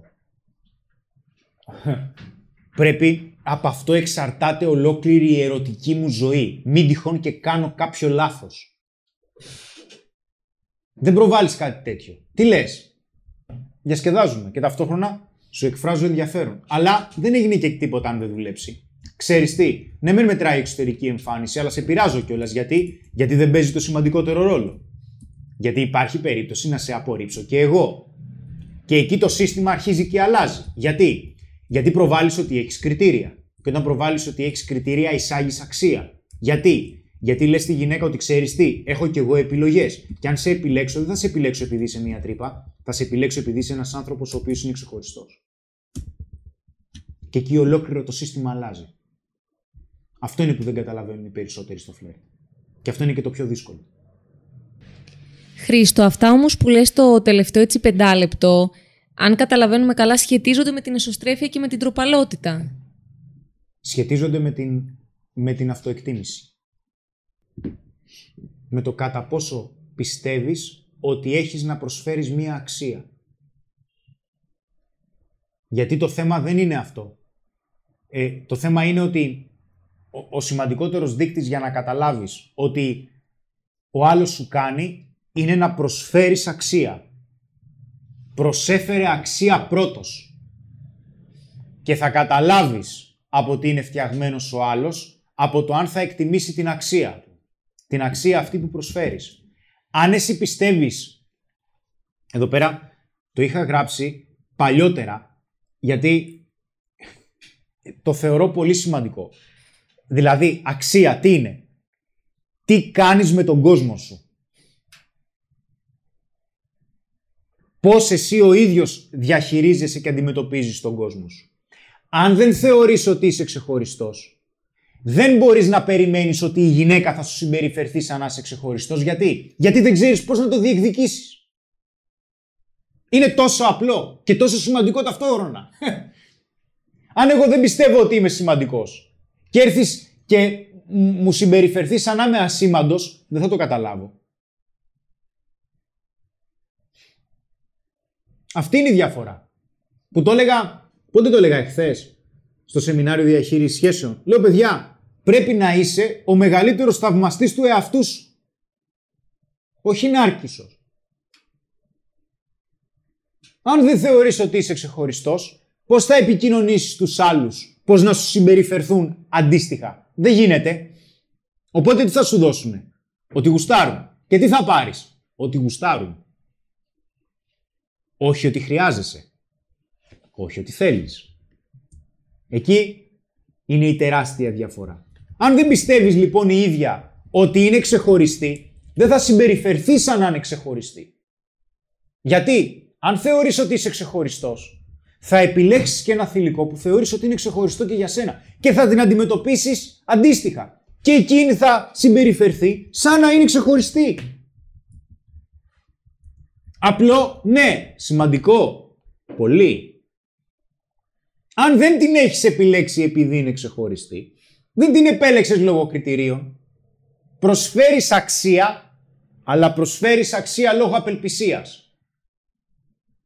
Δηλαδή, προσφέρεις αξία χωρίς όρια. Γι' αυτό και θα δεις ότι προσφέρεις αξία, λες γαμώ το με απορρίπτει, δεν θέλει να είναι μαζί μου. Το βλέπω συνέχεια στις υποθέσεις που αναλαμβάνω, σε personal. Δεν θέλει να είναι μαζί μου. Ωραία, θα προσφέρω κι άλλη αξία για να την πείσω. Sorry φίλε, αυτός ο τρόπος δεν δουλεύει. Και σωστά δεν δουλεύει, γιατί τι σου λέει η γυναίκα; Μα γιατί προσφέρεις αξία όταν σε απορρίπτω; Σου δείχνω ότι δεν θέλω να είμαι μαζί σου. Δεν πιστεύεις ότι είσαι ξεχωριστός; Αν κάποιος σε χτυπήσει, θα του πεις: Σε παρακαλώ πολύ, χτύπαμε κι άλλο. Η γυναίκα είναι η φύση, παιδιά. Και η φύση δεν κάνει λάθος. Ερωτήσεις; Ε, μετά από αυτά ένα like, παιδιά, μπορούμε να το κάνουμε έτσι. Πιστεύω. Χριστό μου, κάποιος έχει κάνει πολλές φορές την ίδια ερώτηση και είναι καλή ερώτηση. Ο Παναγιώτης Ντόβολος, μετά από πολλές απορρίψεις, πώς μπορώ να χτίσω αυτοπεποίθηση;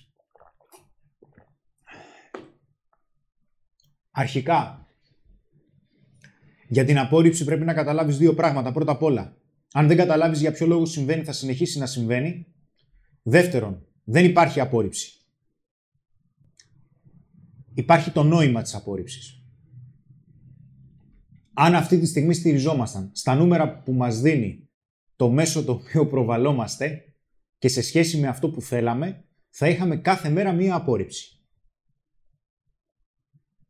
Είναι επιλογή. Ελπίζω να σου απάντησα. Αυτοπεποίθηση χτίζεις μόνο από τις νίκες. Και όπως έχω ξαναπεί χρειάζεσαι μικρές νίκες. Αν εσένα ο στόχος σου είναι ότι εγώ προσεγγίζω γιατί να κάνω, θα κάνω σχέση, δεν έχω κάνει σχέση, είναι απόρριψη. Δεν υπάρχει περίπτωση να το βρεις. Θα πρέπει να το σπάσεις σε πολύ μικρότερα κομμάτια. Έτσι γίνεται σε κάθε στόχο, στο οποίο έχει να κάνει με τη βελτίωσή σου. Ακόμα, αν πιστεύεις ότι απορρίπτεσαι για κάτι που φταίς εσύ, θα πρέπει να το ψάξεις. Το νόημα της απόρριψης που σου είπα. Τρίτον, έχει να κάνει με τη συχνότητα, φίλε. Αν μου πεις ότι προσέγγισες πέντε φορές και απορρίφθηκες, είναι αστείο. Ε, ελπίζω να σου απάντησα. Γιατί είναι legit ερώτηση. Χρήστο, ο Πάνος λέει μετά από την εξέλιξή σου σε όλους τους τομείς τη ζωή σου, του φλερ κτλ. Λογικά έχεις γίνει πιο απόλυτος σε κάποια πράγματα, σε κάποιες απόψεις σου. Σε έχει δυσκολέψει αυτό στην επιλογή συντρόφου ή στο φλερ γενικότερα; Ε, δεν με έχει δυσκολέψει ιδιαίτερα στο κομμάτι του φλερτ, γιατί αρχίζεις και καταλαβαίνεις περισσότερο τι θέλεις.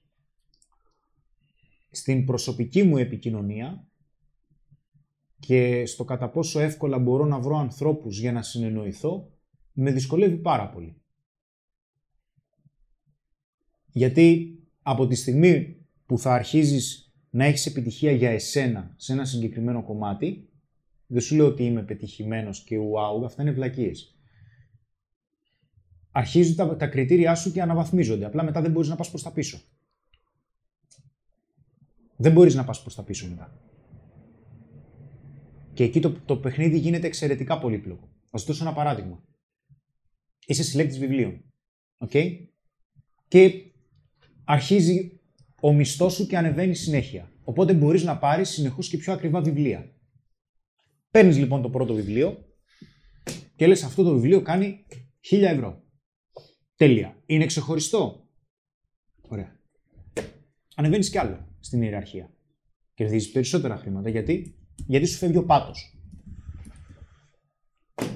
Αγοράζεις και ένα βιβλίο που κάνει 100.000 ευρώ. Μπορείς, μπορείς. Είναι ξεχωριστό. Είναι συλλεκτικό. Είναι εξαιρετικά σπάνιο. Ναι.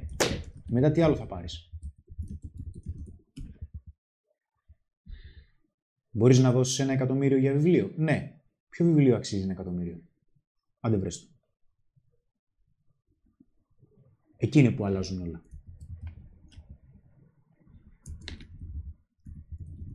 Εκεί αλλάζουν όλα. Ο ευθύνη Τσάρμπος λέει όταν προσφέρεις αξία όμως δεν πέφτει η αξία. Ε, βασικά και η έλξη. Ο, ο Τσάμπος λέει την αξία και ο ένας άλλος φίλος λέει την έλξη. Ε, καλή ερώτηση. Θέλει λιγάκι διευκρίνηση. Πρώτα απ' όλα, η προσφορά της αξίας έχει να κάνει με το κίνητρο. Αρχικά δηλαδή για ποιο λόγο προσφέρεις αξία; Προσφέρεις αξία επειδή γενικότερα προσφέρεις αξία. Δεν προσφέρεις αξία για να πάρεις κάτι πίσω σαν αντάλλαγμα. Νούμερο ένα. Νούμερο δύο. Κίνητρο. Αν προσφέρεις αξία γιατί αυτήν την αξία νομίζεις ότι θέλει η γυναίκα για να την πείσει να είναι μαζί σου, θα πέσει η έλξη. Κατανοητό; Δηλαδή, θα σου δώσω ένα πολύ απλό παράδειγμα. Κοπλιμέντο. Άλλο να της κάνεις ένα κοπλιμέντο επειδή πραγματικά το εννοείς, άλλο να της κάνεις κοπλιμέντο για να κερδίσεις την αποδοχή της.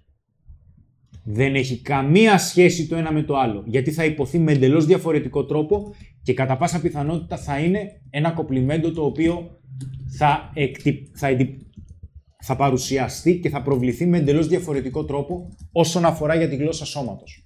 Σε όλα τα επίπεδα.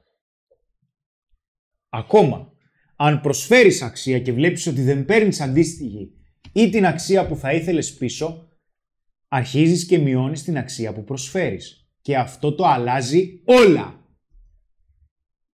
Γι' αυτό και ανέφερα πριν το συγκεκριμένο παράδειγμα. Βλέπεις ότι η άλλη απομακρύνεται και συνεχίζεις και προσφέρεις αξία. Είσαι απελπισμένος. Δεν έχεις κριτήρια. Προσφέρεις για να πάρεις. Οκ. Ανταλλαγή όλα. Ναι, παίρνεις. Όχι, σταμάτα να προσφέρεις. Γιατί αυτό που προσφέρεις και αυτό που κάνεις δεν δουλεύει. Δεν δουλεύει. Ε- Είναι τόσο απλό. ROI, return of investment. Ε, Χρήστο, εδώ θα ήθελα να αναφέρω κι εγώ ένα παράδειγμα από ένα role playing. Ε, γιατί το συζήτησα λίγο με τους ε, μαθητές και νομίζω ότι αξίζει να ακουστεί. Ε, είχα λοιπόν ένα μαθητή και έκανε εφαρμογή του επικοινωνιακού πλάνου που μαθαίνουμε στα μαθήματα. Αλλά το έκανα με πολύ μηχανικό τρόπο και φαινόταν ότι το έκανε απλά σαν να ήθελε να ξεπετάξει τη συζήτηση, χωρίς να τον ενδιαφέρει όντως να μάθει κάτι για εμένα. Και προσπαθούσα λοιπόν να του εξηγήσω ότι το θέμα είναι όταν συζητάμε με μια γυναίκα να κάνουμε όντως συζήτηση, να μάθουμε κάτι, να δώσουμε κάτι, να υπάρξει μια ποιοτική αλληλεπίδραση. Και μου απάντησε ότι ναι, αλλά εγώ δεν είμαι σε φάση που θέλω σχέση, θέλω μόνο αρπαχτές. Και του λέω αυτό τι σημαίνει, ότι δηλαδή επειδή θέλεις κάτι περιστασιακό, ε, πιστεύεις ότι κάνοντας μια τόσο επιφανειακή συζήτηση στη γυναίκα ε, θα θέλει να κάνει έστω το οτιδήποτε μαζί σου να βγει για ένα καφέ, για ένα ποτό; Άρα νομίζω ότι και σε αυτό μπερδευόμαστε λίγο. Το ότι μπορεί να ξεκαθαρίσουμε μετέπειτα ότι θέλουμε ας πούμε κάτι περιστασιακό και όχι μια σοβαρή σχέση, δεν σημαίνει ότι στην πρώτη προσέγγιση ή στη συζήτηση ή σε ένα ραντεβού δεν θα δώσουμε ποιότητα στη γυναίκα. Δεν ξέρω αν συμφωνείτε κι εσείς. Μα δεν υπάρχει άλλος δρόμος. Και αυτό απαντιά, απαντάτε και ε, όσον αφορά για το ότι ε, αυτό προκύπτει ο συγκεκριμένος τρόπος σκέψης από την έλλειψη. Σου λέει ο άλλος ότι ξέρεις κάτι, εγώ θέλω μόνο σεξ. Όχι, δεν θέλεις μόνο σεξ. Νομίζεις ότι θέλεις μόνο σεξ. Γιατί θέλεις αυτό που σου λείπει. Και στις περισσότερες περιπτώσεις που έχω δει, οι άνθρωποι οι οποίοι θα κάνουν σεξ μετά θα επιδιώξουν σχέση. Ενώ εξ αρχής είχαν δηλώσει ότι ξέρεις κάτι, εγώ θέλω σεξ. Και για ποιο λόγο να κάνεις σεξ με έναν άνθρωπο ο οποίον δεν χωνεύεις; Είναι τόσο απλό. Φαντάσου να σου σπάει τα νεύρα, δηλαδή το συγκεκριμένο άτομο που θα κάνει σεξ μαζί του. Δεν γίνεται αυτό το πράγμα. Δεν θα βγει. Οι άνθρωποι οι οποίοι δεν έχουν επιλογές είναι οι άνθρωποι οι οποίοι δεν επιλέγονται. Και συνήθως όταν υπάρχει έλλειψη, υπάρχει βιασύνη να ικανοποιηθεί μια ανάγκη, που μέχρι κάποιο σημείο το κατανοώ. Απλά δεν σημαίνει ότι θα οδηγήσει κάπου. Γιατί σου βγαίνει η Παναγία στο να επικοινωνήσεις, Άντε να επικοινωνήσω να τελειώνουμε. Κάτσε ρε φίλε, περίμενε. Δεν το ευχαριστιέται κιόλας έτσι. Δηλαδή, Δεν το- έχουμε, δεν πει περνάς ότι, καλά. έχουμε πει ότι το φλερτ είναι διασκέδαση. Δεν περνάς καλά. Είτε είναι, ας πούμε, σε ένα μπαρ, είτε είναι κάπου έξω οπουδήποτε. Και όταν το κάνεις έτσι τόσο αρπαχτά, δεν το ευχαριστιέσαι, δεν περνάς καλά. Το κάνεις για να το κάνεις. Οπότε καλύτερα μην το κάνεις καθόλου, ας πούμε, γιατί δεν θα έχει και καλό αποτέλεσμα. Ο Τζορτ Καλαβάνος λέει τα νέα project στο YouTube πολύ ωραία και, περι- και ποιοτικά. Να το πούμε αυτό. Όντως είναι πολύ ωραία και ποιοτικά. Και εκτός αυτό να πούμε ότι παιδιά βλέπετε κάθε μέρα βίντεο στο YouTube του Menno Style. Κάθε μέρα βίντεο. Κάθε μέρα βίντεο. Ποιος το κάνει αυτό; Ποιος βγάζει κάθε μέρα τόσο πολύ ποιότητα και τόσο πολύ υλικό; Πραγματικά. Μόνο το Men of Style. Μόνο το Menno Style. Καλά τα λέω, Κάζι. Θες να πεις Κάζι ότι έχουμε; Ωραία. Ε, έχουμε για, για, για τις μέρες που έρχονται, αύριο έχουμε βιντεάρα του Θέμη. Ε, να πω και τίτλους. Να πω ότι Ναι, ναι, ναι. Έχουμε το Θέμης Σχόραμε, με φλερτάρει αλλά έχει σχέση. Πολύ ωραίο βίντεο. Μετά το Σάββατο έχουμε ε, όλο προβλήματα με το Χρήστο και την Πόλα. Είσαι ο ένας ή ένας ακόμα. Ε, την Κυριακή έχουμε τη, Κοίτα τη δουλειά σου με έναν ε, guest στο, στο Κοίτα τη δουλειά σου. Χαμός θα γίνει με αυτόν τον guest. Χαμός. Και, και από τις γυναίκες θα γίνει χαμός. Είναι πολύ ωραίος κιόλας. Είναι πολύ ωραίος. Όχι πιο ωραίος από μένα, αλλά αρκετά ωραίος. Αρκετά ωραίος. Ε, τη Δευτέρα σας το κρατάμε μυστικό. Ε, την Τρίτη ε, θα έχουμε πάλι ε, μαλώνω με και θα έχουμε, να, το, να πω ποια, ποια ταινία είναι. Πες το. Είναι το Wonder Woman. Ποιο το δύο ή το ένα; Το ένα. Το ένα, ε. Εντάξει, το ένα πιο καλό. Ε, σίγουρα. Έχει βγει δύο. Κανείς δεν το ξέρει, μαλάκα, πραγματικά. Κανείς δεν το Δυστυχώς ξέρει. έχει βγει για δύο. Το, το ένα ήταν ωραίο. Αυτά προς το παρόν. Έχουμε προγραμματισμένα. Έρχονται κι άλλα. Έρχονται κάθε μέρα, παιδιά. Γιατί η Τετάρτη μπορεί να βγει και motivational. Γιατί Μου το είπατε κιόλας και γουστάρω όταν βλέπω στα σχόλια που μου λέτε οι ίδιοι Κάζιο αυτό πάρ' το για motivational. Οπότε το έστειλα ήδη στο Μιχάλη που φτιάχνει τα motivational για να το κόψει το ωραίο το κομμάτι. Το κομμάτι. Ε, και αυτά προς το παρόν. Κάπου εδώ να καληνυχτήσω κι εγώ την παρέα για να πάω προς το σπίτι μου. Καλή συνέχεια. Καλό βράδυ. Καλό βράδυ. Θα πάω να πάω από το σπίτι τώρα να απαντάω. Εντάξει, να σε καλά. Καληνύχτα, Καλό βράδυ. Ελένη. Εντάξει, η αλήθεια τώρα είναι ότι έχουν έρθει πολλά mail για το σεμινάριό σου. Να, πω, πρέπει να το, που- να το δεχτούμε Ευχαριστούμε αντρικά. πολύ. Να το Ευχαριστούμε δεχτούμε πολύ. αντρικά. Ε, να Έχεις πούμε και κοινό κάποια εδώ. πράγματα. Ε, αρχικά, σας ευχαριστούμε πολύ. Ε, εσείς είσαστε η σημαντικότερη συμβολή για το πώς εξελίσσεται το Men of Style. Αυτή είναι η αλήθεια. Ακόμα, το σεμινάριο δεν το έκανα μόνος μου. Είχα μαζί μου και άλλους δύο coach. Έχω μαζί μου και την Ελένη, είχα μαζί μου και την Πόλα. Ε, δεν ήταν όμως μόνο το υλικό και η γνώση του σεμιναρίου. Είναι ότι χρειάστηκε και πάρα πολλές ώρες να μονταριστεί από τους ανθρώπους που είναι πίσω από τις κάμερες. Όχι μόνο και να γυριστεί. Δηλαδή έπεσε πάρα πολύ δουλειά και πολύ περισσότερες ώρες από το γύρισμα, από τον Γκάζιο, από τον Βαγγέλη, από τον Μιχάλη, από τους ανθρώπους που είναι πίσω από τις κάμερες. Και μπορεί αυτοί οι άνθρωποι να είναι πίσω από τις κάμερες, αλλά φροντίζουν την εικόνα που έχουμε μπροστά στις κάμερες. Οπότε Μην ξεχάσουμε και τον Δημήτρη. μην που είναι- ξεχάσεις να διακόπτεις το Χρήστο αρχικά. Θα το βάλεις σαν reminder. Ο Δημήτρης είναι σημαντικό μέλος της ομάδας που είναι πίσω από τις κάμερες, που είναι που τα προγραμματίζει και τα κανονίζει. Σου δίνω πίσω το λόγο. Ευχαριστώ, Κάζιο, για τη, για τη συγκεκριμένη υπενθύμηση. Θα μιλήσουμε μετά το live. Τι έλεγα, ρε; Γαμώ. Αξία σου δίνω, πόσο βασικά. σούπερ ομάδα Όχι, όχι, είμαστε όχι. από Όταν πίσω. σταματάει κάποιος να σου δίνει αξία γιατί σε- τον- σε διακόπτη, δεν του δίνει. Δεν μπορώ να σου κρατήσω κακία, γελάω. Αγχώνεται. Ε, οπότε, αυτό που θέλω να πω είναι ότι όταν θέλουμε να φλερτάρουμε, υπάρχουν κάποια συγκεκριμένα πράγματα που θα πρέπει να έχουμε στο μυαλό μας. Σε πολύ απλή μορφή, εντάξει. Το σημαντικότερο απ' όλα δεν είναι μόνο το τι λες. Μπορεί να πεις ένα γεια. Μπορείς να κάνεις μια παρατήρηση που είδες κάτι πάνω της. Δεν έχει σημασία τόσο. Σημασία έχει συνολικά η πρώτη εντύπωση. Θυμάστε τι σας είχα πει; Είναι η παρουσία. Η συνολική παρουσία που έχεις απέναντί της. Πώς κοιτάς, πώς μιλάς, πώς κουνάς τα χέρια σου, πώς στέκεσαι, ποια είναι η γλώσσα του σώματός σου, πώς χαμογελάς. Μετράει. Μετά θα χρειαστεί να κάνεις έλξη. Θα πρέπει να έρθει η έλξη. Να κάνεις ένα πείραγμα.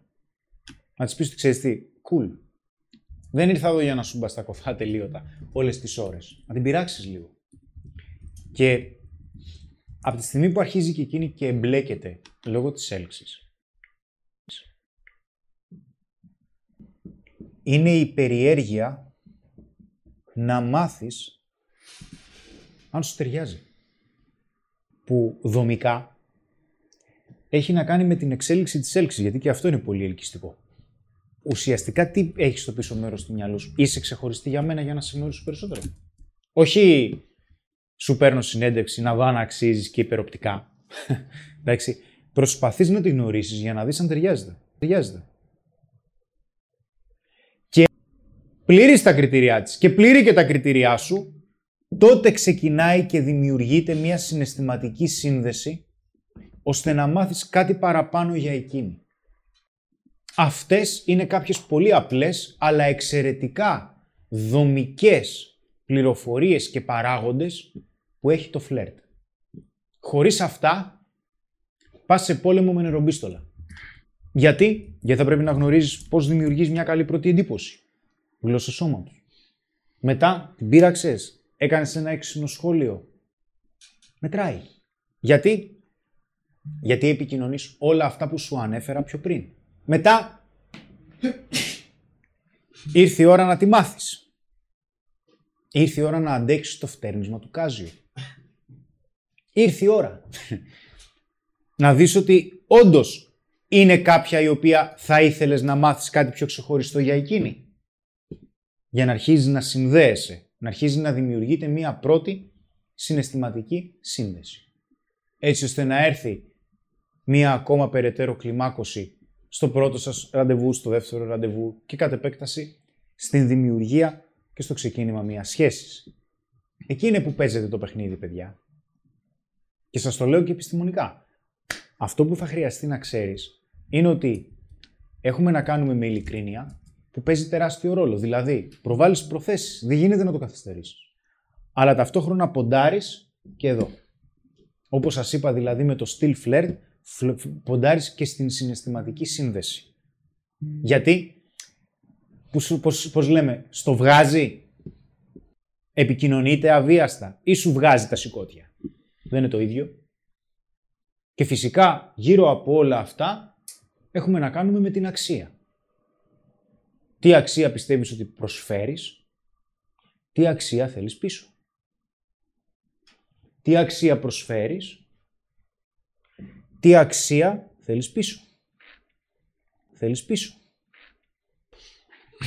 Χριστάρα, καλησπέρα. Πάνε έξι μήνες που σου παρακολουθώ και έχω απίστευτα μεγάλη αλλαγή σε μένα. Από εκεί που ήμουν στα πατώμα, τώρα έχω επιλογές. Ευχαριστώ που μου αλλάξατε τη ζωή, ο Jimmy Sold. Ευχαριστούμε πολύ, φίλε, και εμείς. Να σε καλά, βέβαια. Να σε καλά. Βέβαια, ο Bill Χαρίτος λέει τι φωνάζεις μωρέ με τρόμαξες.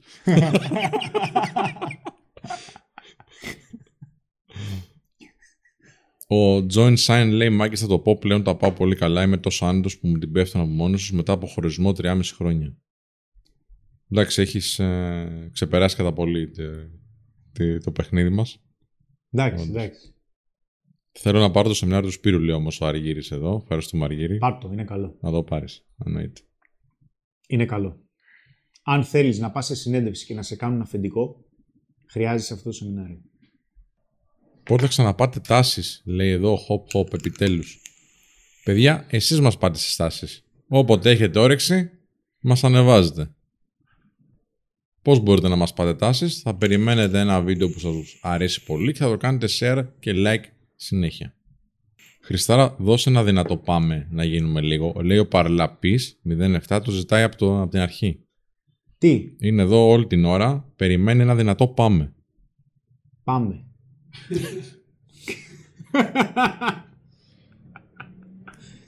Πρέπει να μου βγει. Δεν μπορώ να το κάνω Ναι, στη μένα. Δεν είναι. Πρέπει να είναι αυθεντικός. Δεν είμαι ηθοποιός. Ό,τι βλέπετε, ε, έτσι είμαι πάντα. Με περισσότερη ενέργεια εδώ βέβαια και λιγότερη περιέργεια. Στην καθημερινότητά μου είμαι πιο περίεργος. Αγόρι μου, χρησιμοποίησε χαρτομάτιλα. Τι έχεις στο χαρτί υγεία για να αφήσεις τη μύτη σου; Θα γίνεις σαν τον κορούρα κοτάγκου θα γίνει η μύτη σου. Γιατί αυτό. Καλά.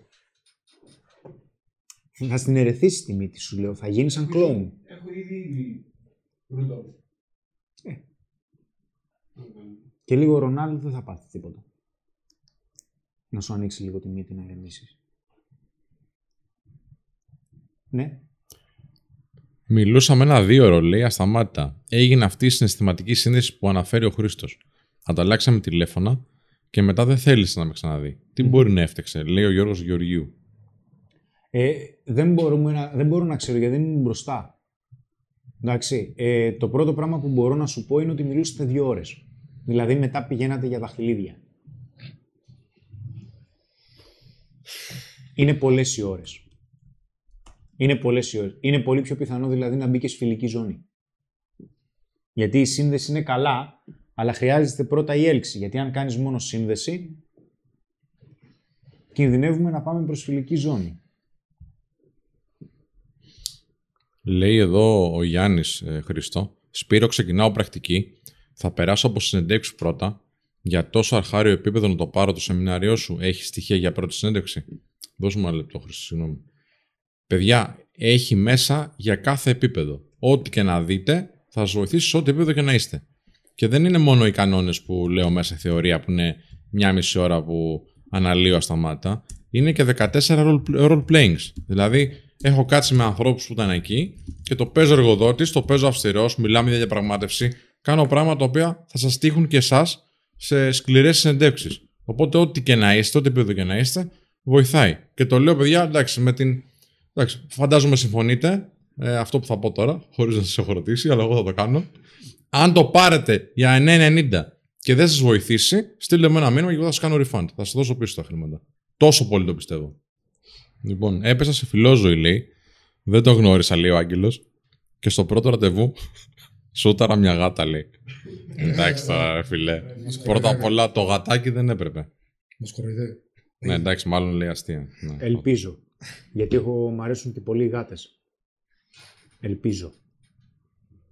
Όντως, είσαι cat person εσύ. ε. Εγώ είμαι πιο πολύ με τα σκυλάκια.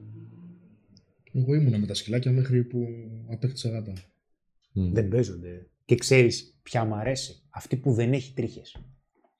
Είναι Αυτή- Η περίεργη. πιο Η άσχημη. Σφίγγ αυτή. Φίλε, είναι πανέμορφη. Πανάσχημες είναι. Είναι, Αυτό πα... δεν είναι είναι γάτα. πανέμορφη. Πανά... Θυμίζει ρε τη φίλε, γάτα του πραγματικά. Dr. Evil αυτή.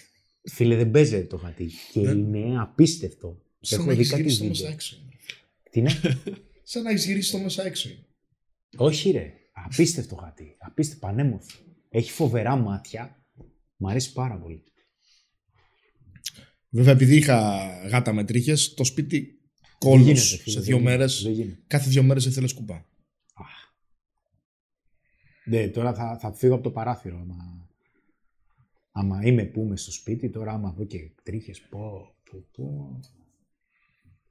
Τι, είναι έτοιμη για τη συνέντευξη; Εντάξει. Λέει ο Σωτήρης Μαυρής, ε, εγώ που το είδα είναι καταπληκτικό και εσύ είμαι φοιτητής, πήρα ιδέα τι θέλει ο πιθανός αυριανός εργοδότης.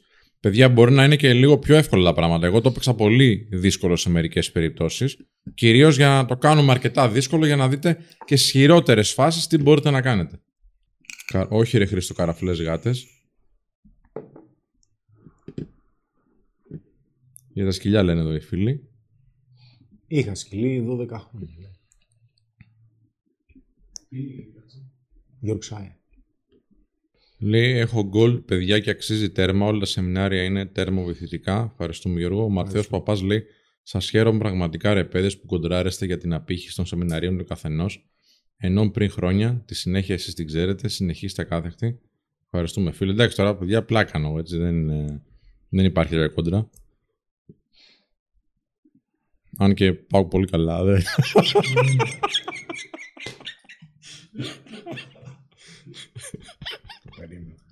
Εντάξει, κάτι να μην πετάξω κάτι. να δεν θα είμαι εγώ αν δεν πετάξω κάτι.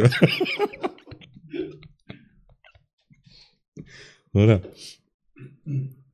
Δεν θα Ισχύει, λέει, όταν έχεις σχέση και το ξέρουν, στην πέφτουν περισσότεροι κοπέλες. Χρήστο. Λέει ο Χρήστος Original. Όχι. Δεν ισχύει. Ο Θοδωρής λέει αν παίζει ρόλο το ύψος. Ε, αυτό που παίζει ρόλο στην εξωτερική εμφάνιση. το, το ύψος είναι τρίτο.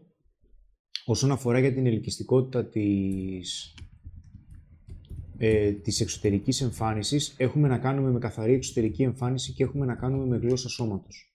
Στο πρώτο κομμάτι της εξωτερικής εμφάνισης έχουμε να κάνουμε με πρόσωπο, γωνίες, μετά έχουμε να κάνουμε με αναλογίες ε, γοφών, όχι μέσης, γοφού όμων, πόσο ανοιχτή πλάτη έχεις και τρίτο είναι το ύψος.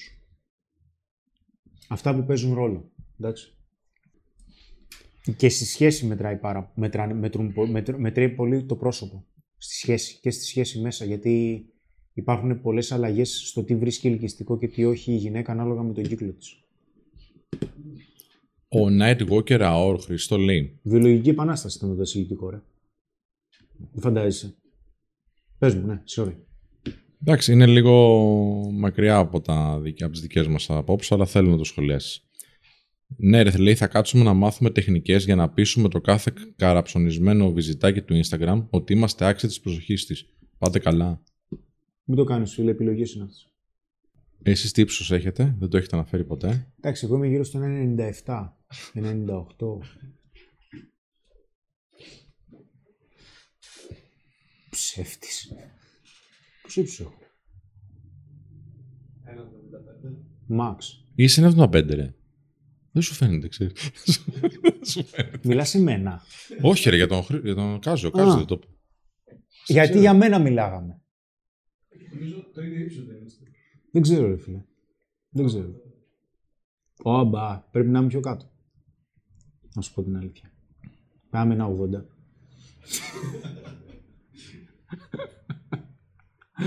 Άλλες ερωτήσεις γιατί θα κλείσουμε σε λίγο.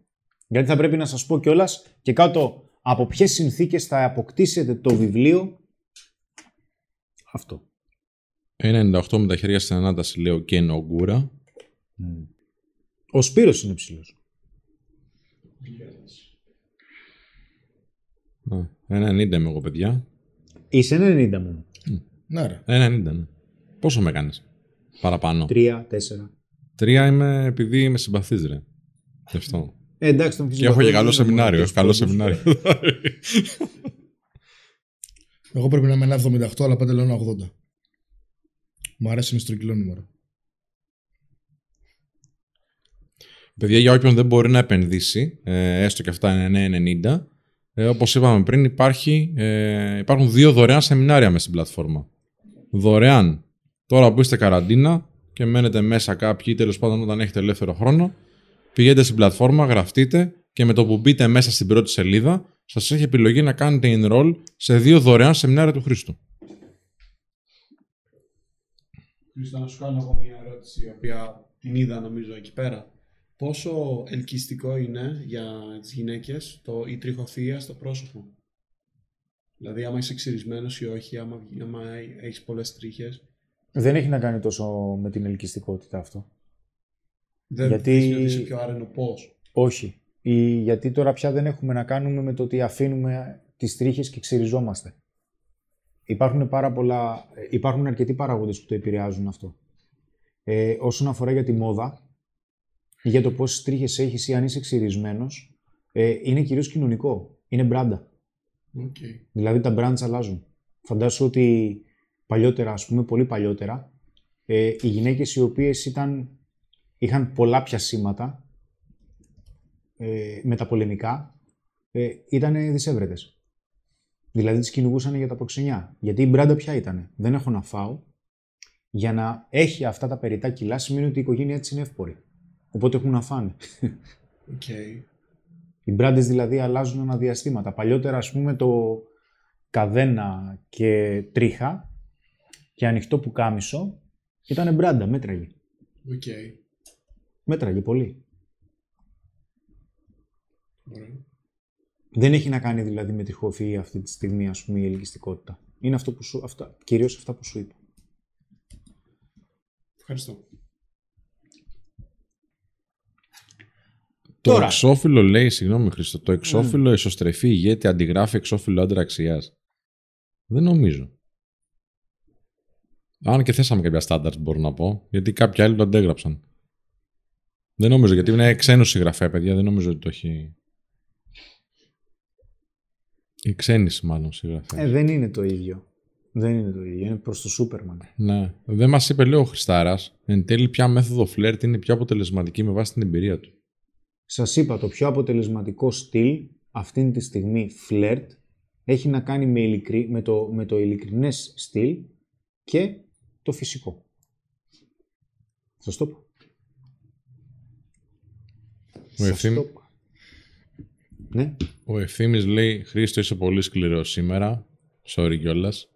Για καλά Ευχαριστώ, το φίλε. λέει, για καλά το λέει. Ευχαριστώ. Άντε, τέτοια μου λες και με τουμπάρεις. Ο Men's Life ρωτάει αν ξέρουμε τι ποσοστό των ανδρών φλερτάρει με ειλικρινές τρόπο, τι ποσοστό με ευγενικό και τι με καθόλου. Δεν μπορείς να ξέρεις το ποσοστό. Γνωρίζουμε όμως πολύ συγκεκριμένα ποια είναι τα χαρακτηριστικά προσωπικότητας που αντιστοιχούν σε κάθε στυλ. Τα οποία δεν θα στα, θα στα πω. Δεν θα τα πεις. Όχι. Εντάξει. Δεν χρειάζεται βασικά. Αν δεν άρχιζα να σας βλέπω ακόμα, θα ήμουν μεγάλη κότα όσον αφορά τις κοπέλες. Μπράβο στη συνέχεια, σας ευχαριστώ πολύ. Να 'σαι καλά. Ο Ντίντο Δευτέρα. Λίμπε. Να 'σαι καλά. Θέλω να σας δω επί το έργο, λέει. Στην Digital Academy μπαίνεις, έχουμε in-field analysis, μπορεί να δεις μέσα, μαθητές μας, προσεγγίσεις γενικότερα. Ό,τι γουστάρεις το βλέπεις. Θα ήταν καλύτερο να δεις τον εαυτό σου επί του έργου πάντως. Ο Μάριο που είχε ρωτήσει για το ότι είναι καλό στο χιούμορ, αλλά όταν σοβαρεύει η κουβέντα, το χάνει. Δεν, ε, δεν το σχολιάσαμε. Του είπες θα το πεις πιο μετά. Α, ναι. Ε, αυτό που ήθελα να σου πω είναι ότι μετά θα χρειαστεί να κάνεις ένα είδος σύνδεσης και να προσπαθήσεις να γνωρίσεις περισσότερο τη γυναίκα. Δηλαδή, καλό είναι το χιούμορ, Πολύ καλό. Αλλά μετά θα χρειαστεί, όπως είπα, με νευριάζεις να δείξεις κριτήρια και να δεις αν πραγματικά ταιριάζεται. Δηλαδή, η πιο δύσκολη ερώτηση είναι τι χαρακτηριστικά θέλεις να έχει η συγκεκριμένη γυναίκα πέρα από την εξωτερική εμφάνιση που θα σε κάνουν να θέλεις να την γνωρίσεις περισσότερο; Αυτές τις απαντήσεις μόνο εσύ μπορείς να τις δώσεις. Έτσι ο καθένας μας ξεχωριστά, γιατί έχει να κάνει με κριτήρια και ανάγκες. Λέει ο Καζιακούρας, γιατί να υπάρχει ταμπέλα. Ο καθένας μπορεί να παίζει με πολλούς τρόπους. Ε, μάλλον δεν έχει καταλάβει ακριβώς το concept. Ε, άκου φίλε, μπορείς να φλερτάρεις όπως γουστάρεις. Εντάξει, εγώ σου αναφέρω επιστημονικά ότι υπάρχουν πέντε διαφορετικά είδη στυλ με βάση μελέτες και έρευνες που έχουν γίνει. Αν εσύ έχεις κάποιο στυλ το οποίο το γουστάρεις και αποδίδει, συνέχιζε να το κάνεις. Δεν τρελαθούμε κιόλας. Θα καταργήσουμε το αυτονόητο. Εντάξει. Αλλά αυτό που σου λέω είναι. Τι βολικός άνθρωπος. Με τα infill τι γίνεται, για πότε προβλέπονται; Μόλις ανοίξει η καραντίνα, φίλε, αμέσως. Και έχουμε και πολύ κόσμο που περιμένει. Θα γίνει χαμός, παιδιά. Mm-hmm. Μόλις μακάρι να ανοίξατε να δούμε τι γίνεται. Αλλά όλα τα άλλα μαθήματα γίνονται κανονικά. Ωραία, απαντήσαμε και στο Μάριο. Ε, αν δεν σας γνώριζα, λέει ο Μάνος, ούτε στο δρόμο δεν θα φλερτάρα. Ευχαριστώ πολύ, παιδιά. Να είσαι καλά, φίλε. Τάσος, πάρτε και το like στο buzzer beater. Και όποιος δεν έχει κάνει like και να το κάνει τώρα, αν το έχει ξεχάσει. Παιδιά, πραγματικά θέλω να σας ευχαριστήσω. Με βοηθήσατε όχι μόνο στο φλερτ, αλλά στο να δημιουργήσω γερές βάσεις στη ζωή μου, οικογένεια, δουλειά, νοοτροπία. Ο Sixpack. Να είσαι καλά, ρε φίλε. Ωραία, ωραία μηνύματα αυτά. Αυτά. Λοιπόν, σας ευχαριστούμε πάρα πολύ για την παρέα. Σήμερα άλλη μια φορά το live πήγε τρένο. Είστε η καλύτερη παρέα που θα μπορούσαμε να έχουμε. Προσπαθούμε να είμαστε κι εμείς η καλύτερη παρέα που θα μπορούσατε να έχετε και ταυτόχρονα να σας προσφέρουμε γνώση που πιστεύουμε ότι είναι χρήσιμη, ποιοτική ή τουλάχιστον που θα σας προβληματίσει. Τώρα, να ευχαριστήσω και τον Σπύρο, να ευχαριστήσω τον Ανέστη και τον Γκάζιο και κυρίως να ευχαριστήσω εσάς που ήσασταν στο σημερινό live. Καλό βράδυ και τα φιλιά μου. Καλό βράδυ από μένα. Καλή νύχτα, παιδιά. Καλό βράδυ. Σας ευχαριστούμε για τη στήριξη που είστε εδώ, για την παρουσία σας. Και αυτή είναι πολύ βασική στήριξη. Θα ήθελα να δείτε και τα επόμενα βίντεο, αύριο μεθαύριο. Κάθε μέρα έχουμε κάτι. Πείτε και στους φίλους σας και απολαύστε το μαζί. Γεια χαρά.